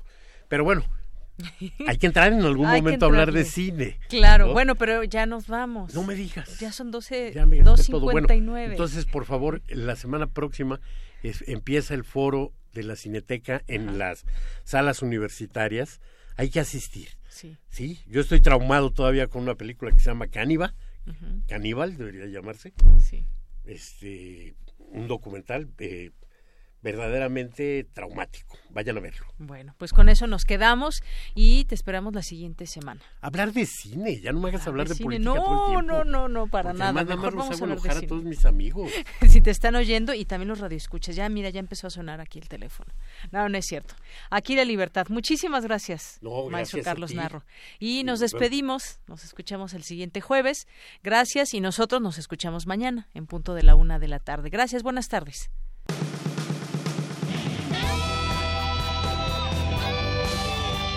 Prisma RU. Relatamos al mundo.